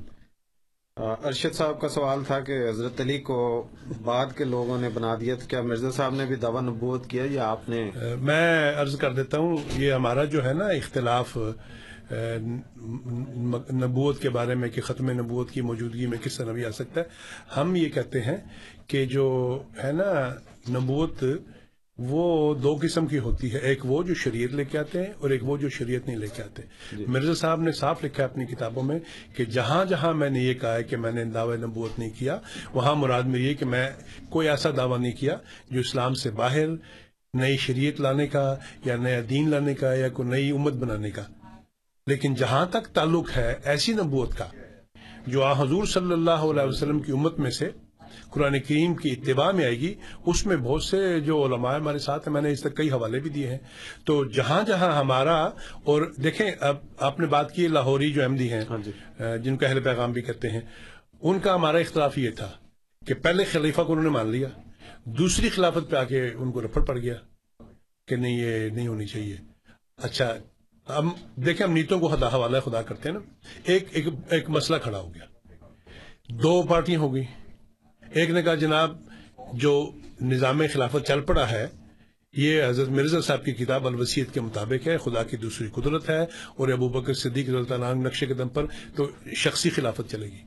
تو چونکہ پہلے خلیفہ کو مان لیا تھا، تو یا تو اس وقت نہ مانتے۔ اس وقت جب آپ نے مان لیا، اب دوسرے خلیفہ کی باری میں صرف اس لیے کہ یہ نوجوان ہے، بچہ ہے، اور آپ چونکہ بزرگ ہو، بڑے ہو، آپ کو نہیں ملی، تو آپ کو یہ احساس ہوا کہ یہ خلافت نہیں ہونی چاہیے۔ ہمارا ان کا اختلاف یہ انیس سو اور چودہ میں ہوا ہے جب دوسرے خلیفہ بنے ہیں۔ جی۔ اب آپ دیکھ لیجیے خود کہ انیس سو چودہ سے لے کر آج تک ہم جو دو گروپوں میں تقسیم ہوئے ایک وہ جنہوں نے کہا کہ خلیفہ نہیں ہونا چاہیے اور ایک وہ جنہوں نے کہا کہ خلیفہ ہونا چاہیے۔ جی۔ دوسرا پھر بعد میں جو عقائد میں تبدیلی پیدا ہوئی کہ لاہور کے جو احمدی تھے انہوں نے کہا کہ مسلمان تو ہمیں اس طرح قبول نہیں کریں گے اس لیے ہمیں نبوت سے نیچے کر کے مجدد کرنا چاہیے ان کو۔ انہوں نے مرزا صاحب نے دعویٰ کیا مجدد ہونے کا بھی نبوت کا بھی کیا ہے۔ تو اگر آپ ایک کو پکڑ کے دوسرے کو چھوڑ دیں تو آپ انصاف نہیں کر رہے ہوں گے۔ اس لیے ہم یہ کہتے ہیں کہ ان کی سمجھ میں یہ تھا کہ شاید اس طرح مسلمانوں میں ایکسیپٹیبل ہو جائیں گے۔ لیکن وہ چوہتر نے ان کو بھی ہمارے ساتھ کھڑا کر دیا غیر مسلموں کے دائرے میں۔ بات جو میں کرنے لگا وہ یہ ہے کہ اگر مرزا صاحب نے دعوے نبوت نہ کیا ہوتا، تو خلیفۃ المسیح اول جو حکیم نور الدین صاحب سے سلسلہ چلا تھا، وہ اس کا اشر وہی ہوتا جس وقت لاہوری احمدیوں کا ہے۔ کوئی ان کی آئیڈینٹی نہیں، کوئی الگ شناخت نہیں، کوئی ایسا ان کا سٹیج نہیں جس کے اوپر وہ ساری دنیا کو اسلام کی طرف بلا رہے ہیں اور ٹھیک ہے، ان میں بعض کہیں کہیں کوئی نہ کوئی مشن ہاؤس ہیں، کہیں کچھ احمدی ہیں، کسی ملک میں کچھ مضبوط ہے کس میں کم ہے لیکن عملاً ان کی وہ ختم ہو گئی ہے آئیڈینٹی اور ہم خدا کے فضل سے اس وقت پانچویں خلافت میں چل رہے اور میں آپ کو یقین دلاتا ہوں کہ مرزا صاحب نے رسالہ الوسیت میں جو ان کو انیس سو پانچ میں لکھا اپنی وفات سے پہلے تین سال پہلے، اس میں ذکر کر دیا کہ خدا نے میرے ساتھ وعدہ کیا ہے کہ میری وفات کے بعد، میرے بعد جو نظام چلے گا، اس میں شخصی خلافت ہوگی۔ اور آپ نے مثال حضرت ابو بکر صدیق کی دی کہ جس ابو بکر صدیق نبی کریم وسلم کی وفات کے بعد آئے تھے، اسی طرح میرے بعد یہ سلسلہ چلے گا۔ تو اگر آپ نے یہ نہ کہا ہوتا تو پھر لاہوری جی ٹھیک تھے بھی ٹھیک ہے بیٹھ کے فیصلہ کر لیں۔ تو اس لیے میں یہ کہتا ہوں کہ جو ہے نا سچ کو پہچاننے کی آنکھ، وہ ہونی چاہیے۔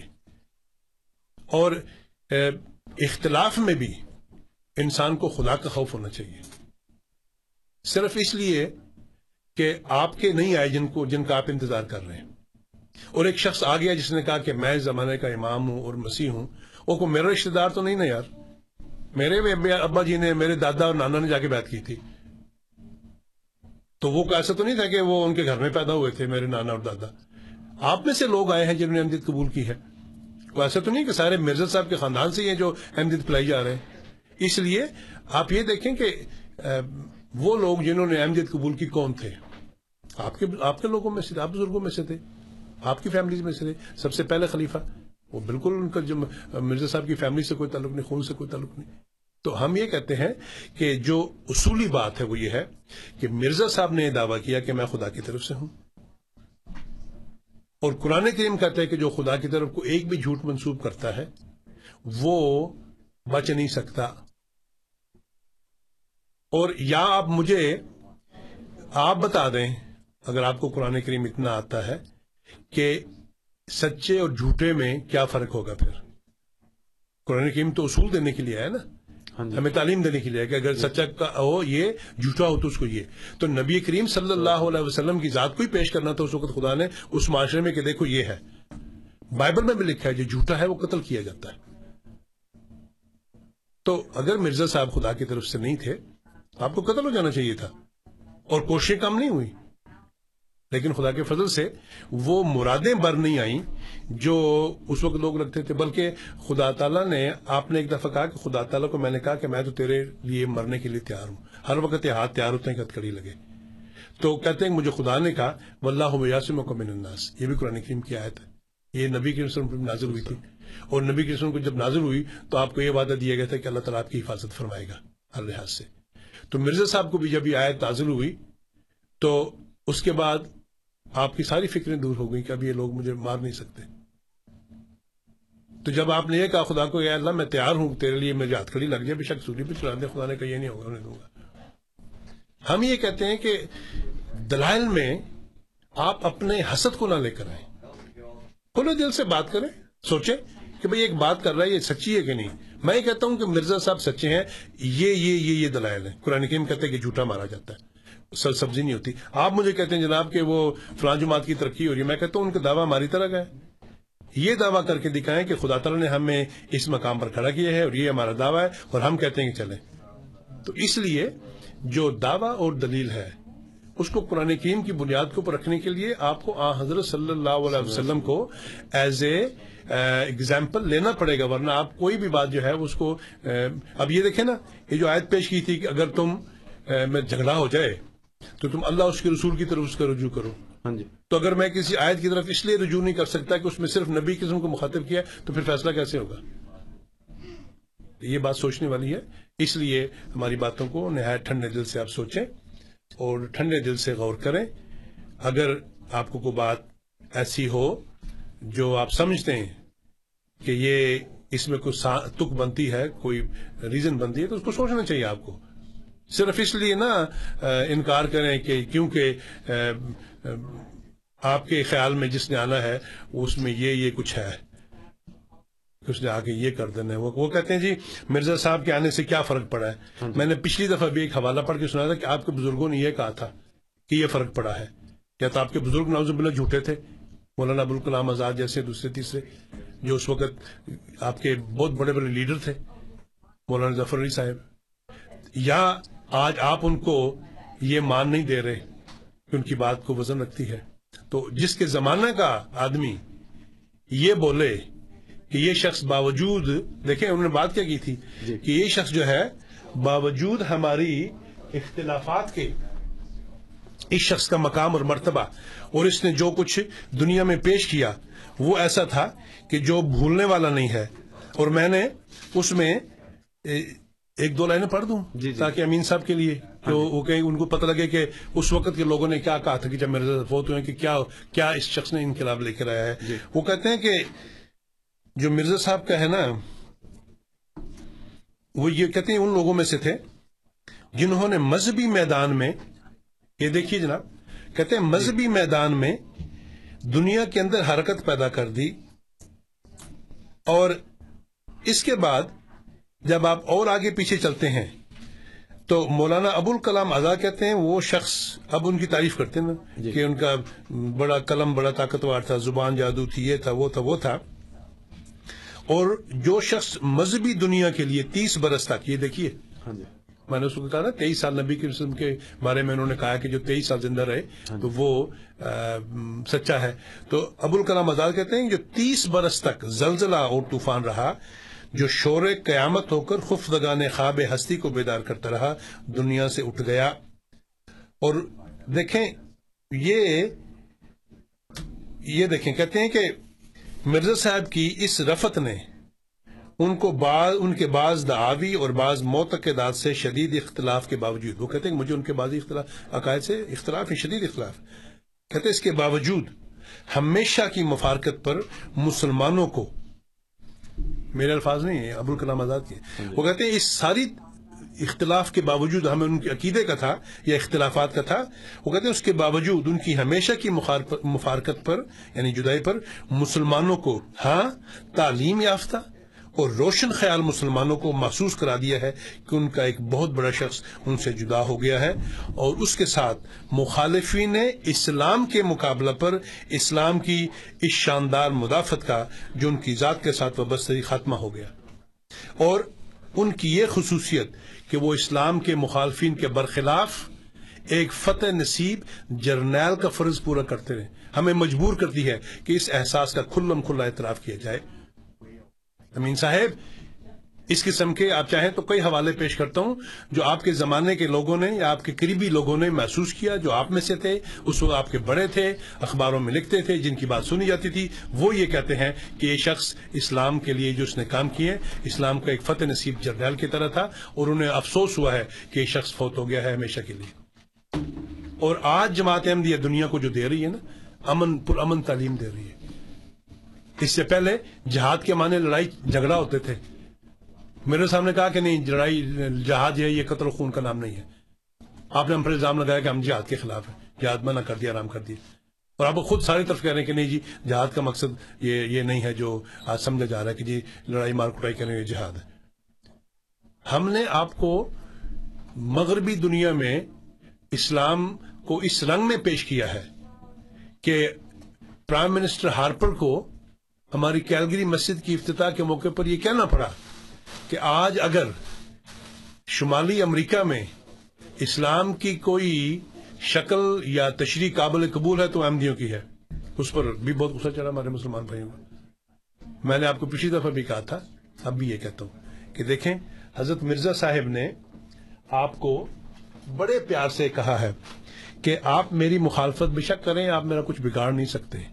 کیونکہ خدا کے ہاتھ کا لگایا ہوا پودا ہے اور اس پودے نے بڑھنا ہے، پھیلنا ہے، پھولنا ہے اور چلنا اور چل رہا ہے۔ اس لیے نہایت ادب سے، نہایت محبت سے اور آجی سے میں آپ کی خدمت میں یہ درخواست کرتا ہوں کہ حضرت مرزا صاحب اس زمانے کے لیے خدا تعالیٰ کی طرف سے امام مہدی اور مسیح ماؤد ہیں اور آپ کے لیے اور کوئی چوائس نہیں ہے سوائے اس کے کہ آپ مرزا صاحب کو قبول کر کے تو اسلام کی مدد کریں، ورنہ پھر یہی ہوگا کہ جسے ساری دنیا میں مختلف جھگڑے چلی جا رہے ہیں فرقوں کی بنیاد کے اوپر، اس میں آپ بھی ملوث رہیں گے اور پھر اسلام کی خدمت تو ایک طرف رہ جائے گی۔ اس لیے نظام ہمارے پاس موجود ہے، آئیے، شامل ہوئیے اور پھر دیکھیے کہ اللہ تعالیٰ کس طرح اسلام کو ترقی دیتا ہے۔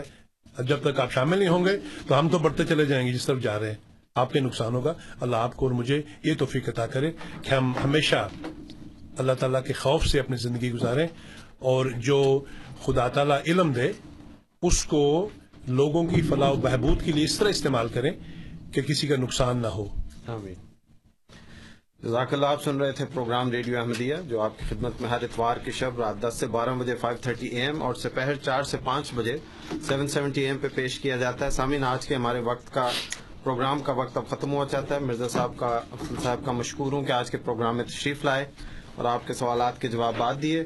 ویسے پردہ میرے ساتھ میرے ساتھی آج انیس احمد صاحب تھے، جنہوں نے ٹیلی فون پہ تھے، کنٹرولز پہ تھے۔ ہمارے بعض ساتھیوں نے فون کیا، ان کو ہولڈ کرنا پڑا اور ان کا سوال ہم پروگرام میں شامل نہ کر سکے۔ ان سے میری معذرت۔ انشاءاللہ اگلے ہفتے ان کے سوال کے ساتھ ہم پروگرام شروع کریں گے۔ اسی طرح اگر آپ کا ای میل میں سوال آیا تھا اور شامل نہ ہوا تو اگلے ہفتے اس کو ہم شامل کریں گے۔ ان گزارشات کے ساتھ اور آخری بات کہ آج آپ کے سامنے مرزا محمد افضل صاحب نے بڑی تفصیل سے آپ کے سوالات علمی سوالات کا جواب دیا ہے۔ اب میری آپ کو یہ دعوت ہے کہ آپ ان علمی سوالات کے ساتھ اللہ تعالیٰ سے مدد مانگیں اور اس چیز کو مانگیں جس کا اس نے وعدہ کیا کہ جو مجھ سے مانگتا ہے میں اس کو جواب دیتا ہوں۔ جو مجھے پکارتا ہے میں اس کو جواب دیتا ہوں۔ وہ ایک قدم چل کے آتا ہے میں دس قدم چل کے آتا ہوں۔ تو جائیں اس کے آگے جھکیں، اس کے آگے گڑ گڑائیں، اس کو کہیں کہ مجھے بتائے۔ کہ یہ کیا چکر ہے کہ سو سال ہو گئے ہیں اور یہ جماعت بڑھتی جا رہی ہے اور ہماری ساری کوششوں کے باوجود اس کو کوئی فرق نہیں پڑا۔ سامعین، آج اس سال کا آخری پروگرام ہے۔ اللہ تعالیٰ کرے کہ یہ یہ سال آپ کا اچھا گزرا ہو اور اگلے سال کے پہلے پروگرام کے ساتھ اگلے ہفتے میں آپ سے پھر ملاقات کریں گے۔ اس وقت کے لیے تک کے لیے مکرم نذیر اور ساتھیوں کو اجازت دیجیے السلام علیکم ورحمۃ اللہ وبرکاتہ۔ آج خوشی ہر دل میں ہے۔ نئی صدی میں ہم داخل ہیں۔ شکر خدا کا ہر دل میں ہے۔ احمدیت زندہ باد۔ احمدیت زندہ باد۔ پر ہم اسلام کا ہر دم دنیا میں لہرائیں گے۔ کاٹے